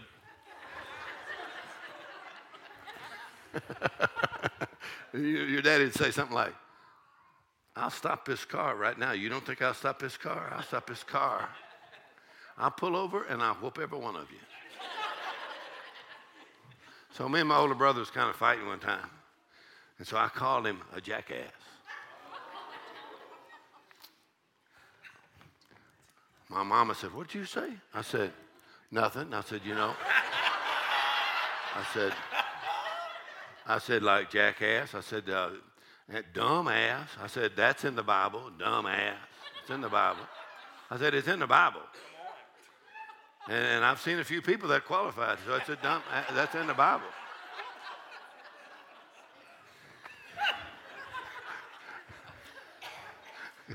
you dumbass. Mama said, What'd you say? I said, I didn't say nothing.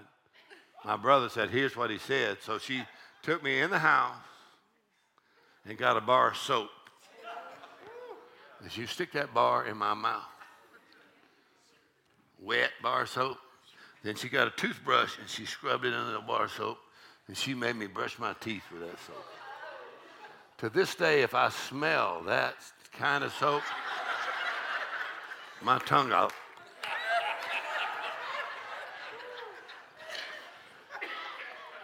So don't be talking like that. But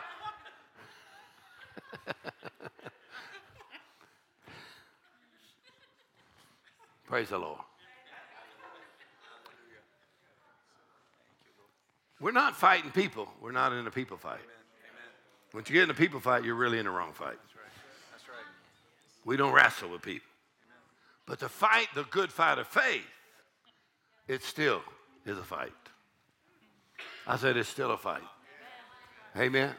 So when Jesus said, here's how faith works have faith in God. Whosoever, whosoever, whosoever Whosoever. I was waiting to see if they're going to put it up here. Whosoever, whosoever. Come on, look at somebody and say, You sure look like a whosoever. When he said, Whosoever, he's like, I like to say, the Lord has a reputation working with some real losers and making them champions. Don't look around right now, but there's some real losers in here. we don't want to know all about it either. So, whosoever, he said, anybody can do this. Anybody can do this. Shall say unto this mountain, Be removed, cast sea, shall not down in his heart, but shall believe those things which he saith come to pass. He shall have whatsoever he saith. So he begins with what? Whosoever. And he ends with what? Whatsoever. Whosoever. Whosoever shall have whatsoever. Whosoever shall have whatsoever. so, I was 17 years old when I first heard that. When I was 17, I went, Did he say that? Whosoever shall have whatsoever? I thought, Whosoever should have whatsoever, thought, What? I, I was kind of like that uh, Far Side comic book. You ever see one of those years ago? Far Side, you know, and it's got this 747 jet taking off and, and a frog stuck on the bottom of it with his tongue on there. So you kind of have to come up with your own. So what, what you can imagine what that frog was thinking. He was saying, if I can catch that bug, I will never lack for bugs the rest of my life. And he's just hanging on the bottom of 747 with his tongue. So when I heard Mark 11, 23 as a, as a teenager, I went, now if I can catch that one right there, I'll never lack for nothing the rest of my life. Absolutely. Absolutely. Let's try it again. I said, if I can understand how faith in God works, I'll never lack for nothing the rest of my life. Thank you, Jesus. Amen. And most people don't realize that Jesus was not just a healer, he was a teacher. he was a teacher. So a lot of times people, they come to be healed, but it says they came to hear and be healed. But a lot of times people just want to be healed. So T.L. Osborn would say this. He would say, Some of you are waiting for me to quit teaching so you can get your healing, and I'm waiting on you to get your healing so I can quit teaching. In other words, while he was teaching, the word, bam, hit them, and they went, changed my whole world. I believe the word of God can change your whole world. It's changed my whole world. Changed my whole world. Listen, I had friends, 17 years old, that's the ones that took me to jail. I went to jail. My friends. We got arrested. My friends, they're using LSD, come on, marijuana. They're drinking uh, vodka, whiskey. Come on. Immediately I said, Excuse me, I got something better than that. I got a whosoever and a whatsoever from Jesus. So I don't need none of that other stuff. So you, you just keep that stuff. I'm going to follow Jesus. I just want to follow Jesus. He's the only one that loved me. He gave his life for me. His blood cleansed me from sin. He set me free. I just decided I'm going to follow Jesus. Amen. I left all of them. Absolutely. Amen. They said, Well, what are you going to do? I said, If you want to see me, I'll see you in church on the first row. I mean, I, I got so radical, it scared my mother. She's like, What has happened to Mark? I got a spirit of faith.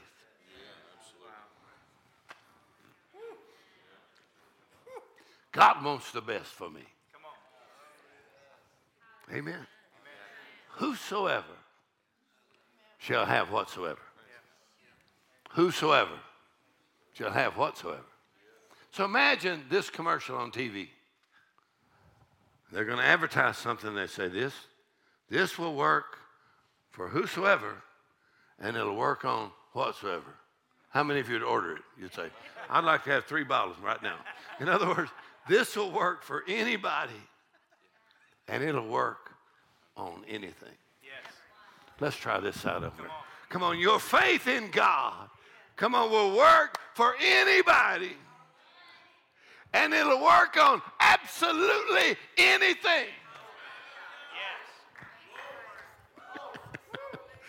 I said it'll work on anything. Imagine Jesus saying, I'm going to give you something that if you learn how to use this, I'm going to give you some of it. And you're like, so what am I supposed to do with it? He said, just about anything you want to. It's the same stuff we created the world with. I thought, I made the world with this. I'm going to give you some of it. Oh, people just think of their faith. They just think of, well, praise the Lord, one day I'm going to go to heaven and my faith saved me from sin. But your faith can do so much more. I said, Your faith can do so much more than just barely get you into heaven. Your faith in God opens the door of the supernatural, makes all things possible to them that believe. Woo! Praise the Lord. Hallelujah. So we take our kids on a vacation every every year. We usually take them down to uh, to the beach in Florida, uh, uh, Destin or that area, and we rent a big house. All the kids, all the grandkids, we all stay in a big house, and then we go to the beach every day. But they don't get to go to the beach until Poppy, me, talks to them for one hour.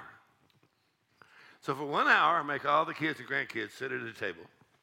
And Poppy, I'm going to teach them for one hour. Wow. So Trina gives them all a little notebook and a pen. Whoever takes the best notes gets $100. God's a rewarder. So at the end of the week, I check all their notes. They have some outstanding, amazing notes and details. And so I'll give all of them $100. God's a rewarder. Because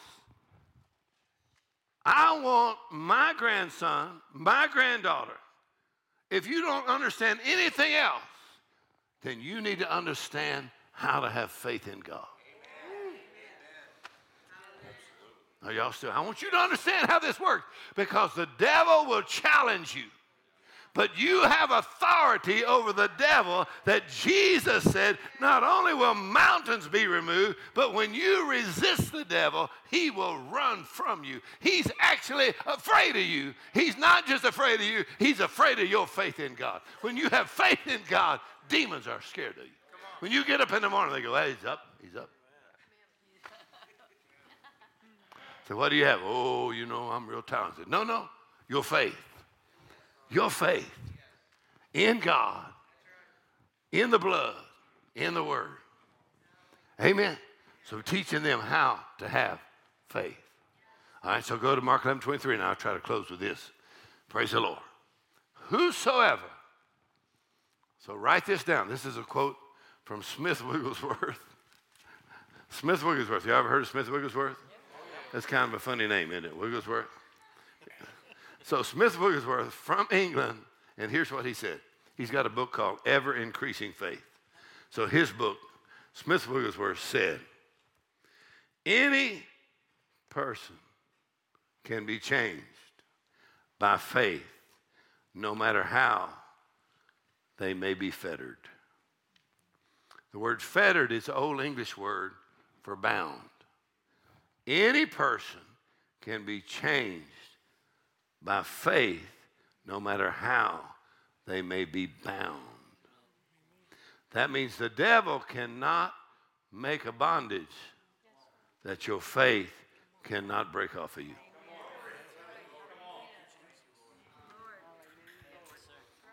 Anybody, whoo, no matter what is limited or bound you, Your faith in God, your faith Come on, that's why you're challenged in that area, and doubt and reasoning come in, and worry and anxiety come into your mind to make you question and doubt God.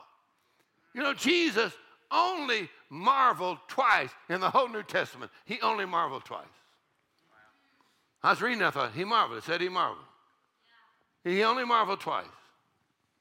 I thought, why didn't he marvel more? Well, he's been around forever and he actually made everything, so you don't marvel that much. But he marveled, number one, at their unbelief. Mark chapter 6. And then he marveled in Matthew chapter 8 when the centurion said, Speak the word only, and my servant shall be healed.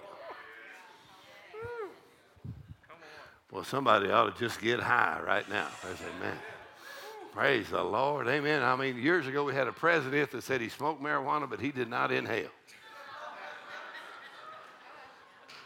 How many of y'all remember that president? I thought, how did he do that? He must have like had a marijuana and he like, and he just held it in his mouth, you know, and blew it out. He did not inhale. I thought everybody else in his group, you know, they're breathing, inhaling, getting high, and he just like, he blows it out.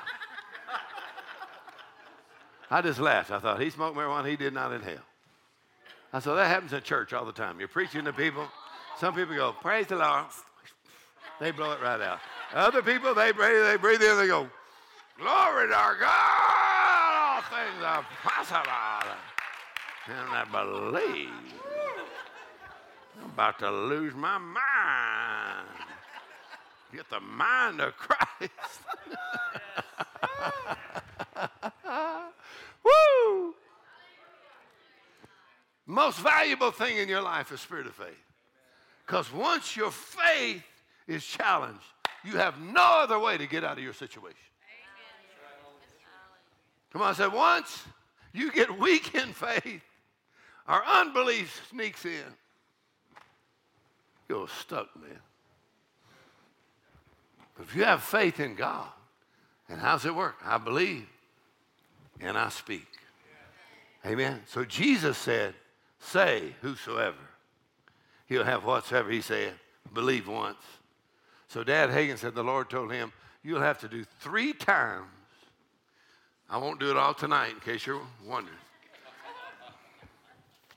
Dad Hagin said the Lord told him, You'll have to do three times more teaching on the saying part than you do on the believing part, or most people will never get it. He said, matter of fact, the saying part is so important that you can actually school yourself into faith with your own words. Or you could take God's word, put it in your mouth, and I call that mouth to mouth resuscitation. You can take God's word, put it in your mouth, and inhale the faith of God. Woo! I said, I got a measure of the God kind of faith. I have a spirit of faith. I believe and I speak. Or the Lord said to me, This authority that you have as a believer is not just something that's available for you, it is actually necessary. Amen. Yes. Yes. In other words, when you understand the authority of the believer, you'll understand that if you don't do something about that mountain, nothing will be done. Well, let's try this side over here. Come on. He said, You say to the mountain. God didn't say, Don't worry about the mountain, I'll take care of it for you. No. He said, You say to the mountain. Come on, say, Mr. Mountain, I'm talking to you. Mountain. Anything that looks impossible. Anything that looks too big for you. Mountain, you be removed. Woo! cast into the sea. Come on. 35 years ago, Trina diagnosed with a brain tumor. I said, Mr. Tumor, let me talk to you. You be removed and cast into the sea, and don't you ever come back in the name of Jesus. Come on, let the nurses think whatever they want to think. Come on, but the doctors can't do nothing about it. But I got another doctor working on the case. I got God working on my case. Mr. tumor, I'm telling you, you have to be removed. Woo! 35 years ago, and boom. And it ain't come back. Furthermore, the Lord said, and there'll be no evidence it was ever there.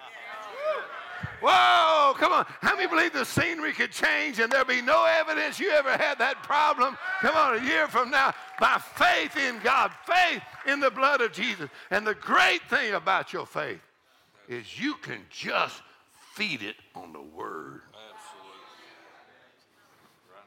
And get so strong in faith. Woo! get strong in faith. Praise the Lord. That whosoever shall have whatsoever. Now, who has said this? I don't know who said it, but they said, It is your faith or your confession or your words that builds the road over which faith carries its mighty cargo.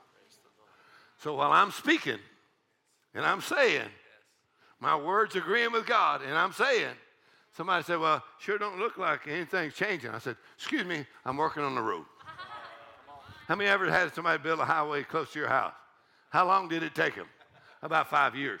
In other words, they, they made a career out of that one highway. What were they doing? They got to tear out the trees. Come on now. They got to. Say, I'm working on the road.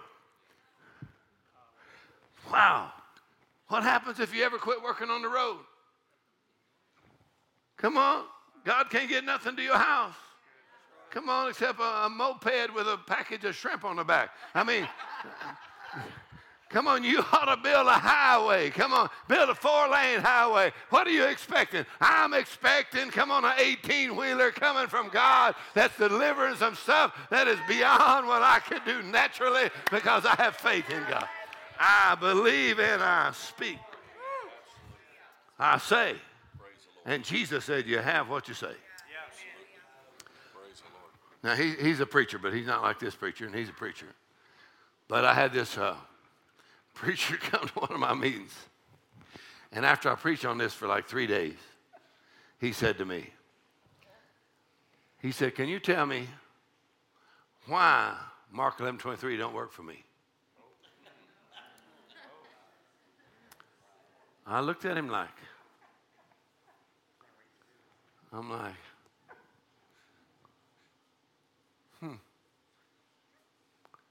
I said, What did you say? He said, I want to know why Mark 11 23 don't work for me. I said, uh, What did you say? He said, I said, I want to know why Mark 11 23 don't work for me. So you talking to me like I'm stupid, huh? So I'm fixing to talk right back to you like you stupid. So I got real loud. I said, What did you say? He said, Oh.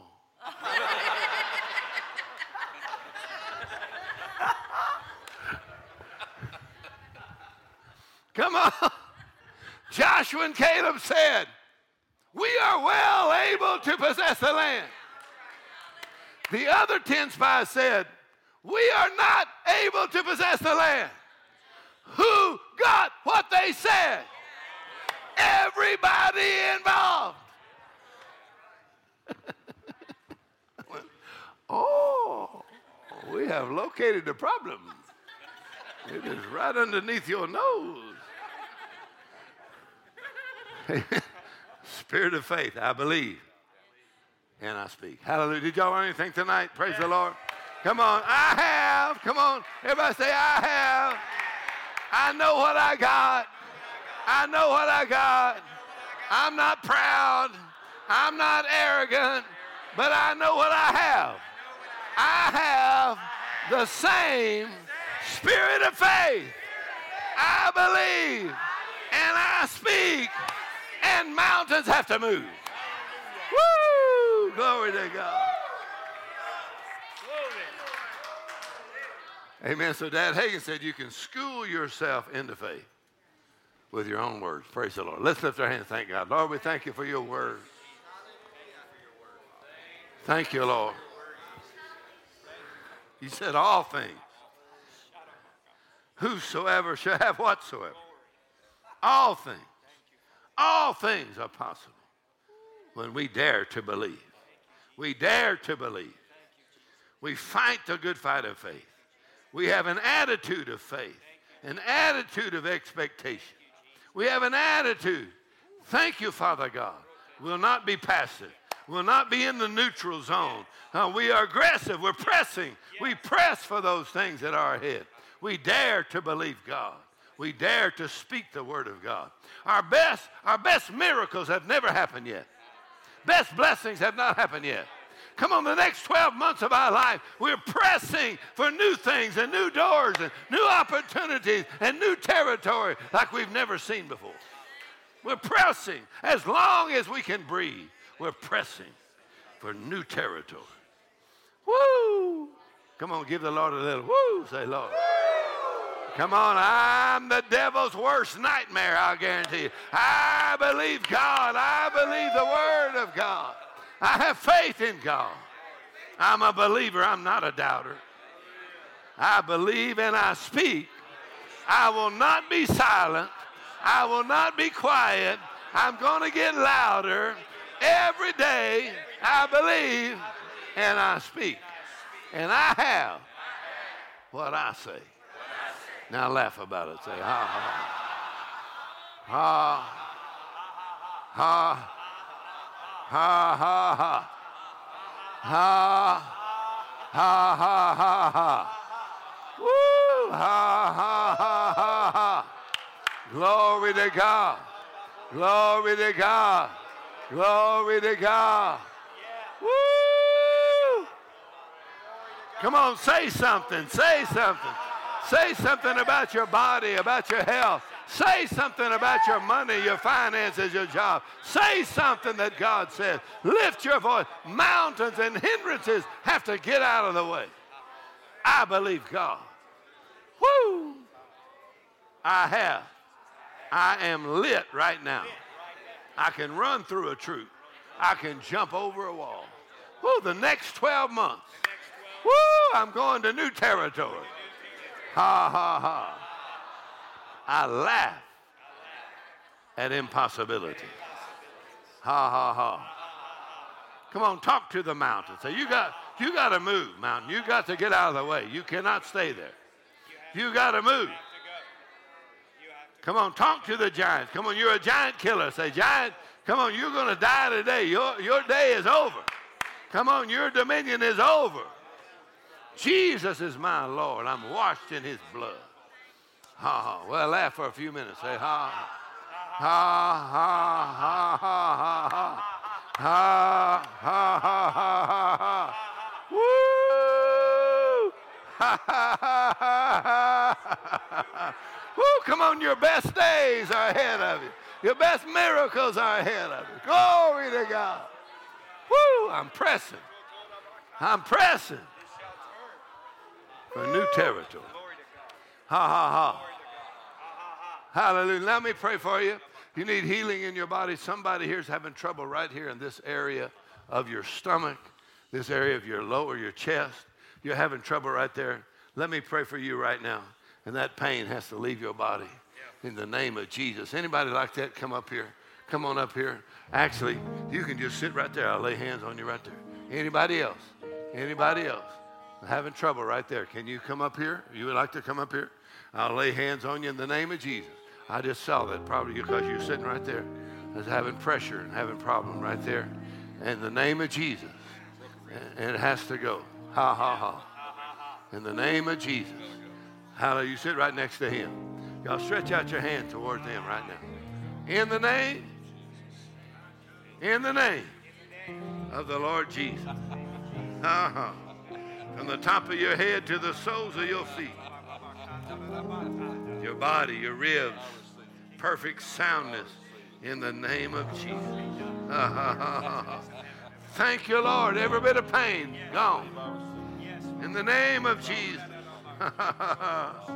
well, my body's strong. Praise the Lord. In the name of Jesus. There you go. There's the anointing, the power of God working in your body. The sickness has to go in the name of Jesus. I said it has to go in, the name of Jesus. in the name of Jesus.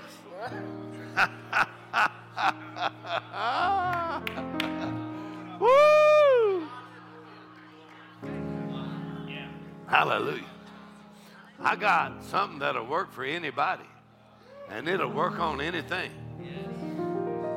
I was fixing to go to Africa several months ago, and I'd been playing basketball with my grandkids, and they're, they, they're pretty good. And I'm just not as good as I thought I was. And I moved a little too fast, too long. And I messed my knee up. It hurt so bad, and I had to go to Africa. And I thought, I'm never going to make to Africa. I can't even walk through an airport. And the Lord said, Why don't you just lay hands on your knee and talk to it? So I put my hands on there and I said, In the name of Jesus, the life of God, flow in my knee right now. In Jesus' name. Be healed in Jesus' name. Be restored because I saw myself getting surgery and crutches and all that stuff. And maybe getting an extra fake knee or whatever they call them. You know, I have to put a knee in there. What do they call that? A replacement. Oh, so I got all these pictures, but I found out I just laid my hands on there. And immediately the power of God went into my knee. The pain left. I thought I should have done that sooner. Hallelujah. Amen.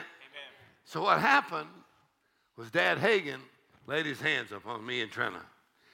So he said, a tangible anointing, the power of God, so that when you lay hands on people, the contact of your hands will transmit the anointing. Mm. The anointing is tangible, so you'll feel it when it leaves your body, mm. and you'll feel it when it goes into them. Mm-hmm. Right? That anointing will heal not only your body, I'm not the healer, Jesus is.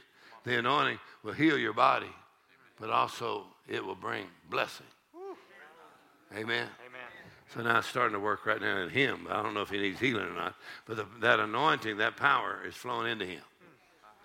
Amen. Your faith activates that power. There's some of it right there. Hallelujah. Glory to God.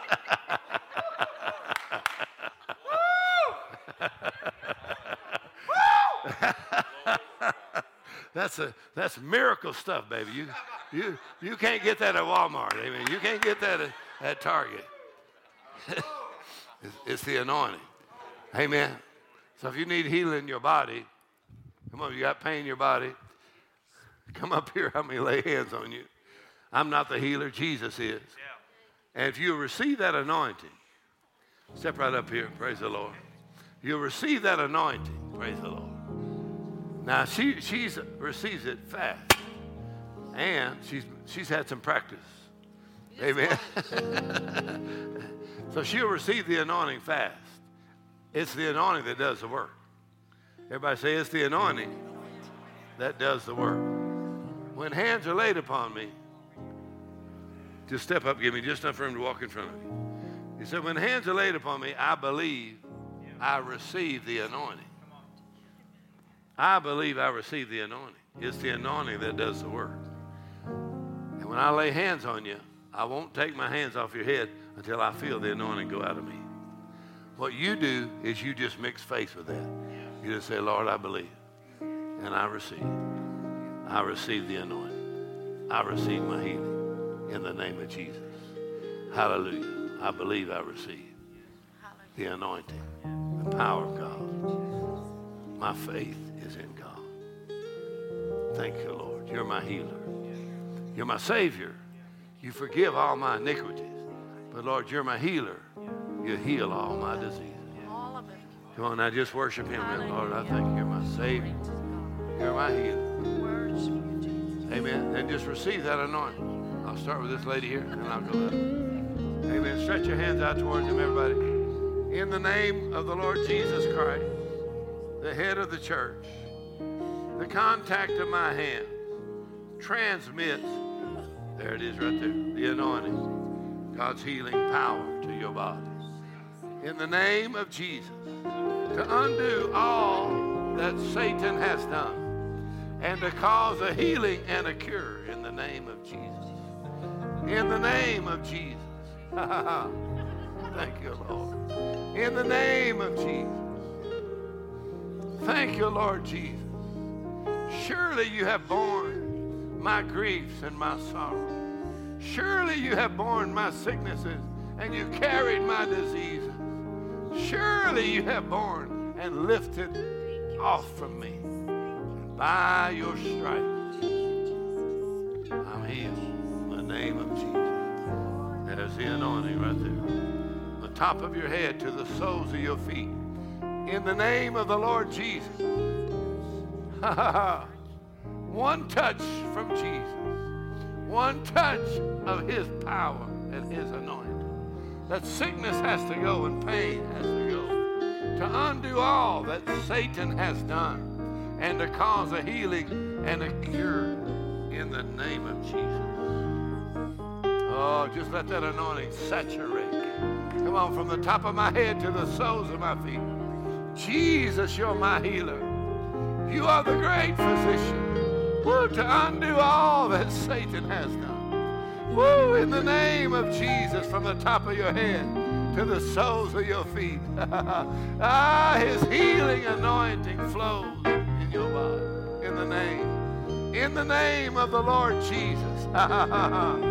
in the name of Jesus. The name that's above every name. Ah, ha, ha, ha. Thank you, Lord. Thank you, Lord. It's your anointing. It's the anointing that does the work. I believe and I receive. Just say that I believe and I receive the anointing, the power of God. Work in my body, my spirit, my soul, and my body. In the name of Jesus. Hallelujah. There it is right there. Ha ha ha. yeah, I receive it right now. I believe. I believe. Are you ready? I believe and I receive it right now. In the name of Jesus. In the name of Jesus. Thank you, Lord. Thank you, Lord. In the name of Jesus. Ah, amen. amen. I receive that anointing. Lift your hands up and thank God. Amen. Thank you, Lord. Thank you, Lord. You are my healer. Praise the Lord. Praise the Lord. Praise the Lord.